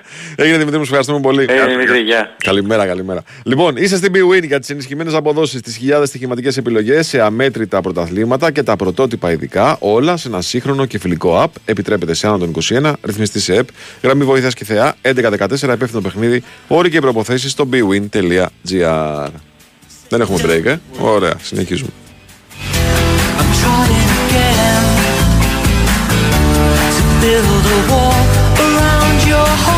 Τώρα για το φίλο που λέει, στέλνει ένα μήνυμα, είπαμε, παιδιά, τα έχουμε ρωτήσει αυτά. Μου λένε τάσο εδώ πέρα αν παρατηθεί ο Λουτσέσκου, αν υπάρχει περίπτωση να παρατηθεί ο Λουτσέσκου. Δεν νομίζω ότι υπάρχει τέτοια περίπτωση. Μα το είπε ο Δημήτρης, επειδή έρχονται κάθε μέρα αυτά τα μηνύματα, το έχει πει ο Δημήτρης, δεν δίνει ούτε 1% έτσι δεν μας είπε. Ναι, ναι. Ε, τι να συζητάμε λοιπόν από Τι εκεί να, πέρα. κάθε μέρα το, η ίδια ερώτηση, η ίδια απάντηση. Από τη στιγμή που έχει, τοθεί το, έχει τεθεί το ζήτημα στο Δημήτρη, αν καταλάβει ο Δημήτρης ότι κάτι υπάρχει Ναι. Ε, ναι, διαφορετικό, θα μας το πει, θα ρε, το πει παιδί. μόνος του. Τι, Θα μας το πει, ναι, δεν- εννοείται, εννοείται. Μην ρωτάμε συνέχεια για τα κοιτάδια, κατα, κατατάμε κουραστική. Ναι ρε παιδί. Λοιπόν, Εχθές το είπε ο Δημήτρης αυτό, χθες. χθες προχθές; Χθες, νομίζω χθες, νομίζω. Έχω, είναι μια, ένα σερί ημερών τώρα που κάνω συνεχώς προβοκατόρικες ερωτήσεις του Ισπάρη Χαμπάρη. Εσύ, Ναι. γνωστός Χαμπάρη. προβοκάτορας είσαι, για πες. Ναι, ναι. Όχι, γιατί εγώ το ρώτησα το, και το Τζορμπά για τον ε, Λουτσέσκου. Αλλά τέλος πάντων. Πρεσάρισμα λέγεται η εκπομπή, φιλέ. Ναι, σωστό. Ε, λοιπόν, ναι. και τι να, να πρεσάρουμε κάνουμε για τώρα. κανένα, να πρεσάρουμε για κανέναν. ναι. Ε, Έτσι, βέβαια, πώς να θα πρεσάρουμε γίνει. για κανέναν. Λοιπόν, τα είπαμε χθες ε, ότι είχε τα μάτια τα ευρωπαϊκά. Ε, πάνω κάτω πήγαν όπως τα περιμέναμε τα, τα πράγματα. Ε, είχε και ένα πολύ ε, σημαντικό ματς εξ αναβολής για την ε, Premier League. Η Newcastle διέλυσε την Brighton με 4-1 και νομίζω ότι αγκάλιασε την τέταρτη θέση, της, μάλλον την τετράδα ε, και το Champions League. Και είχαμε και αυτό το παιχνίδι, το, το, το play-off από τη League One ε, της Sheffield Wednesday με την Peterborough. Δεν θα ασχολούμασταν, αλλά έγινε ανατροπή από 4-0. 4-0 και τελείωσε 5-1 στην, κανονική- στην παράταση και πέρασε η Sheffield Wednesday στα πέναλτι, ανατρέποντας ουσιαστικά σκορ 4-0 ε, του πρώτου μάτς. Για όλα αυτά, ίσως και για άλλα, ο Χρήστο Τρακόπουλος είναι μαζί μας. Καλημέρα σας, κύριε, τι κάνετε; Γεια σου Χρήστο. Καλημέρα, κύριε. Καλημέρα, καλημέρα, καλημέρα. Τι, και στους δύο.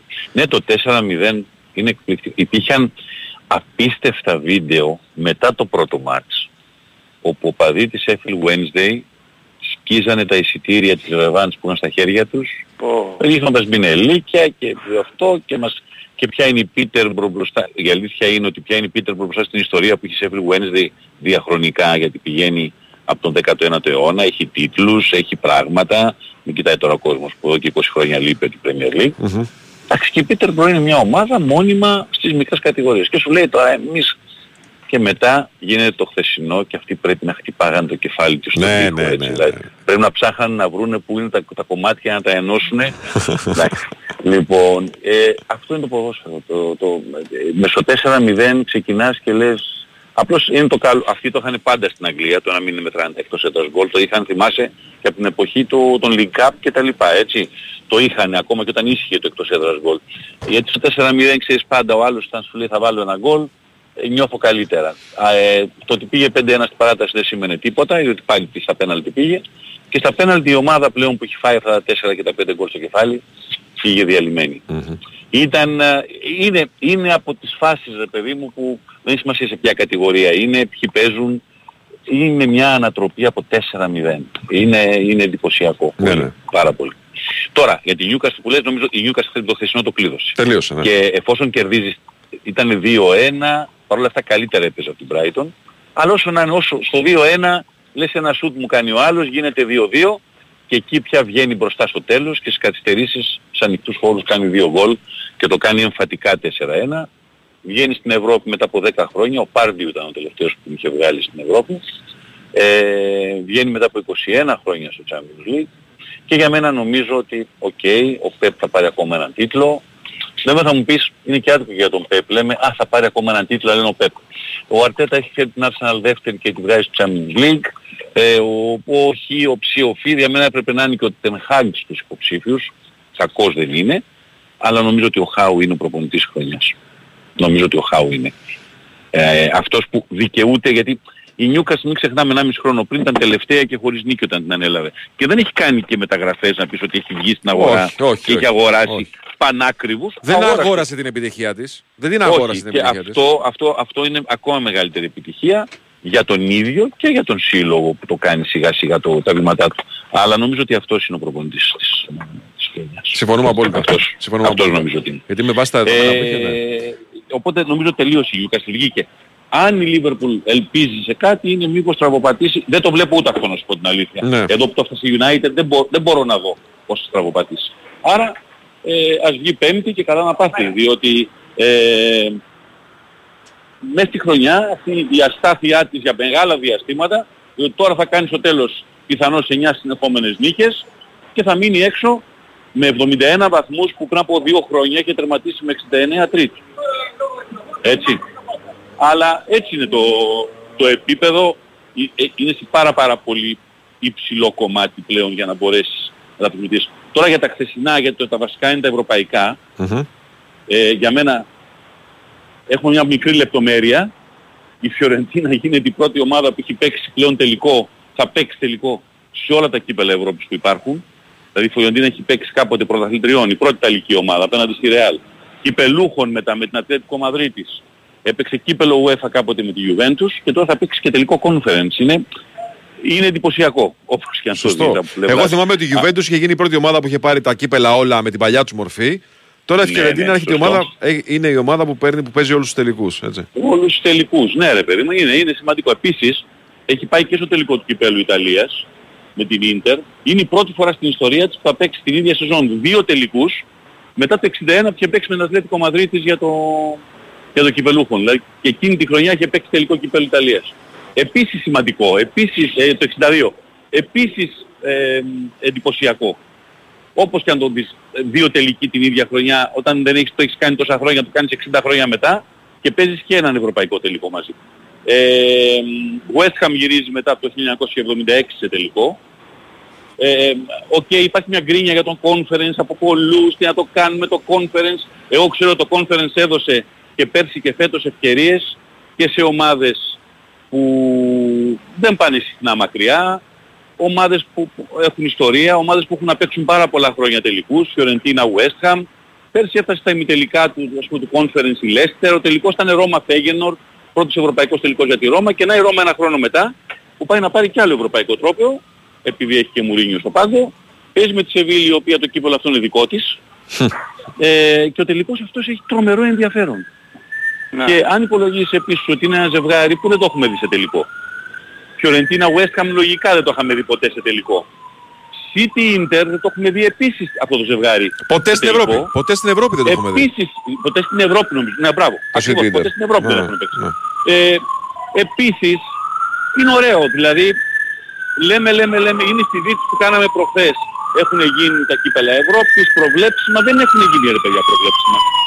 Υπάρχουν πάρα πολλές ομάδες όμως που είναι ικανές και μπορούν να πάνε τελικό. Τι αν γίνεται κέντρο Αθήνας καταλαβαίνεις τι γίνεται. Χαμούλης. Λοιπόν, να το κλείσω και να πω ότι ε, για λίγο προλαβαίνουν σήμερα όποιοι θέλουν με τον BN Sports που δίναμε τη φανέλα τη συλλεκτική του Μπλάνκο της πρώτης χρονιάς στην Ελλάδα, το 7-8, της ΑΕΚ με υπογραφή του. Μπαίνουν στο BN Sports στο Facebook και κάνουν τη συμμετοχή τους.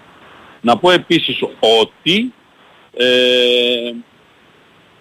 αύριο θα έχω ένα ωραίο πολύ μεγάλο δώρο, διακοπές, τρεις μέρες, Ράντισον στη Σκιάθο κτλ. κτλ, κτλ για, το, για την εκπομπή τα διαμάντια είναι παντοτινά. Οπότε 10 ώρα Οπότε αύριο συντονιστείτε εδώ με συντονισμένοι. μαγιό και μπουρνουζοπετσέτα.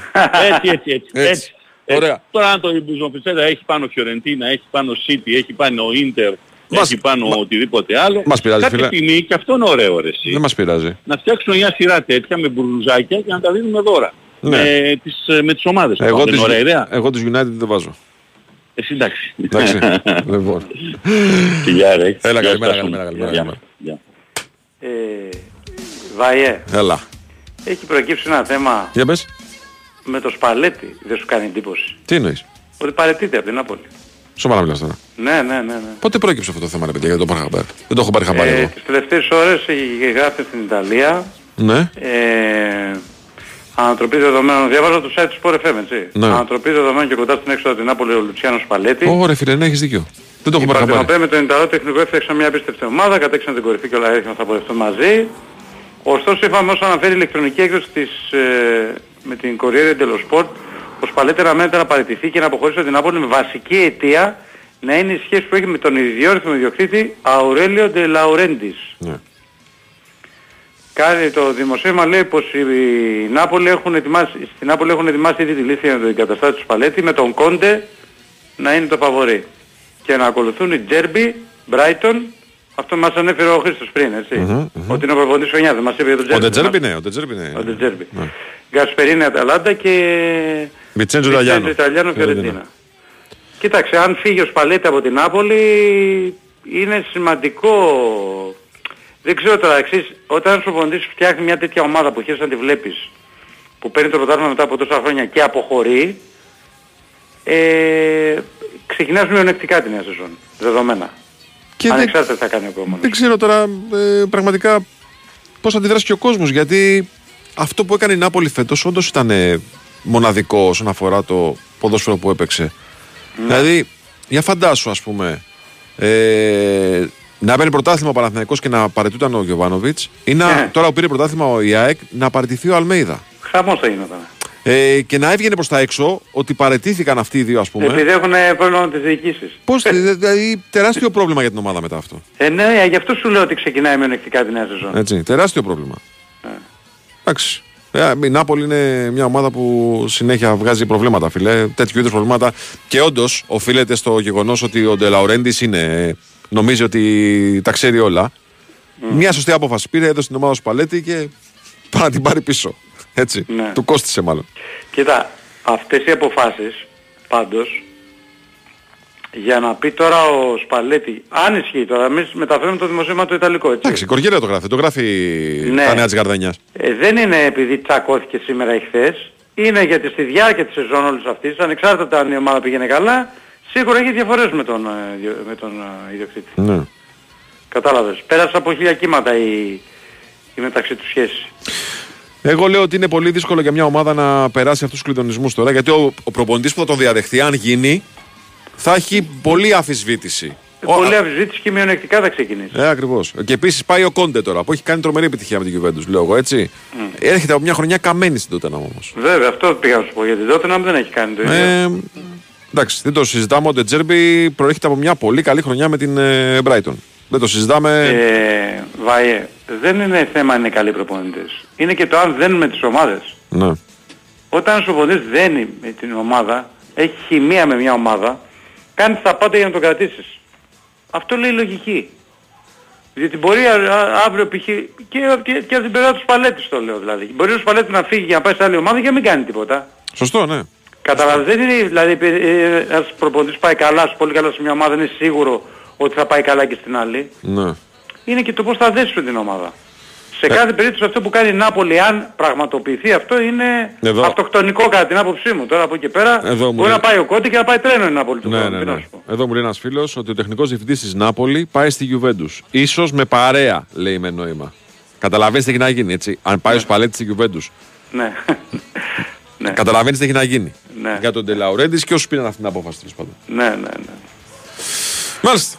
Αυτά. Ωραία. Έχεις κάτι κύριε Ταμπάκο; Έχουμε κάτι; Τι, έχεις κάτι; Ε, κλείνει η εκπομπή. Πρέπει να κλείσουμε. Κάτσε και πες του άμα έχεις κάτι. Έχεις μπει μέσα και με κοιτάει ρε εσύ, Τάσο. Τι Ε, τραβάω, ρε. γάμο. Ένα Θέλει να πει ψηλό, την εσύ. εθνική ομάδα κάτι. Έλα, Καλά έλα. Είστε. Έλα, Πώς ρε, πάτε; Έλα. Ε, Λύση να πω εθνική- ότι εθνικής νομίζω ομάδας, Στα λέγε. παιχνίδια του Μαρτίου της Εθνικής Ομάδας Ναι. υπήρχε ενδεχόμενο να κληθεί ο, ο Ντόι του Ολυμπιακού. Οκ. Ο οποίος είχε αγωνιστεί με τις μικρότερες εθνικές ομάδες της Αλβανίας. ναι. Να πω ότι έχει ξεπεράσει και το ζήτημα με τα τελευταία χαρτιά Ωραία. από την Ομοσπονδία της Αλβανίας. Ναι. Ε, και πλέον και τυπικά μπορεί να αγωνιστεί στην εθνική ομάδα, στην εθνική Ελλάδος. Στην Οκ. εθνική ανδρών δηλαδή. Ωραία. Αυτό λύθηκε πριν από περίπου με 10 ημέρες και τυπικά ε, υπήρχε μια σχετική αλληλογραφία με την Αλβανική Ομοσπονδία μετά από πρωτοβουλία, ενέργειες μάλλον του Κώστα Κωνσταντινίδη του ε, τεχνικού διευθυντή των εθνικών ομάδων. Και, και τυπικά πλέον το θέμα λύθηκε. γιατί υπήρχε αυτό το ζήτημα τα- στα μάτια του Μαρτίου. Συνεπώς τα μάτια που έρχονται τον Ιούνιο με Ιρλανδία και Γαλλία 16 και 19 Ιουνίου Μπορεί να κληθεί. Μπορεί να κληθεί. Μπορεί να κληθεί. Και είναι πολύ πιθανό να κληθεί γιατί θυμίζω το τελευταίο μάτια έπαιξε βασικός στη, στο κέντρο άμυνας του Ολυμπιακού και το θεωρώ αρκετά πιθανό να κληθεί. Να πω ότι το Ρώσο τώρα στα δύο μάτια που έρχονται και επειδή υπάρχει αυτή η διακοπή τώρα, λήχ- έληξαν τα πρώτα πρωταθλήματα, υπάρχει αυτό το κενό μέχρι τις 15 που είναι τα παιχνίδια. Θα κάνουν κάποιες προπονήσεις οι ποδοσφαιριστές το επόμενο διάστημα με την εθνική και θα είναι μεγαλύτερο το, το rotation. Θα έχει περισσότερο, περισσότερο μεγαλύτερο ρόστερ τώρα η- ο Γκουστάβο Πογέτη σχέση με το πρόγραμμα Διαθέσιμο. της. Ναι, δηλαδή 27, 28 και 29 ποδοσφαιριστές ίσως. Τι μας λέει Τάσος Σωτήρης Ότι καταστράφηκαν οι διακοπές του Ντόι. Γιατί αν δεν, ήταν, αν δεν ήταν διαθέσιμος, θα έκανε καλοκαίρι του πάνω. Τώρα αυτό μας λέει ο Σωτήρης με έναν τρόπο. έτσι. Περιμένεις το ακουστικό. Λοιπόν, επίσης να πούμε Ναι. ότι ανακοινώθηκε η παραμονή του Πετρέα στον Παναθηναϊκό, στο βόλι του Παναθηναϊκού. Ανακοινώθηκε. Ναι. Αναμενόμενος Ανατροπή αυτό, είχαμε ε. εκεί, να ξέρεις. Ανατροπή είχαμε, ναι, είχαμε ανατροπή εκεί. Ήταν έτοιμος να φύγει, αλλά ε, ανακοινώθηκε πριν από λίγα δευτερόλεπτα. Μάλιστα. Κύριε Σωτήρη μας, Ευχαριστούμε, κύριε. Ευχαριστούμε πολύ. Είναι κύριε. Σωτήρη. Λοιπόν, ήταν ο Τάσος Νικολογιάννης. Ήταν ο Βάης Τσούτσικας. Ήταν ο Νέος Κυραζόπουλος στα πλατό. Ήταν ο Σωτήρης Ταμπάκος στην οργάνωση παραγωγής εκπομπής. Ακολουθεί δελτίο ειδήσεων και μετά ο Τέντος Καρπετόπουλος.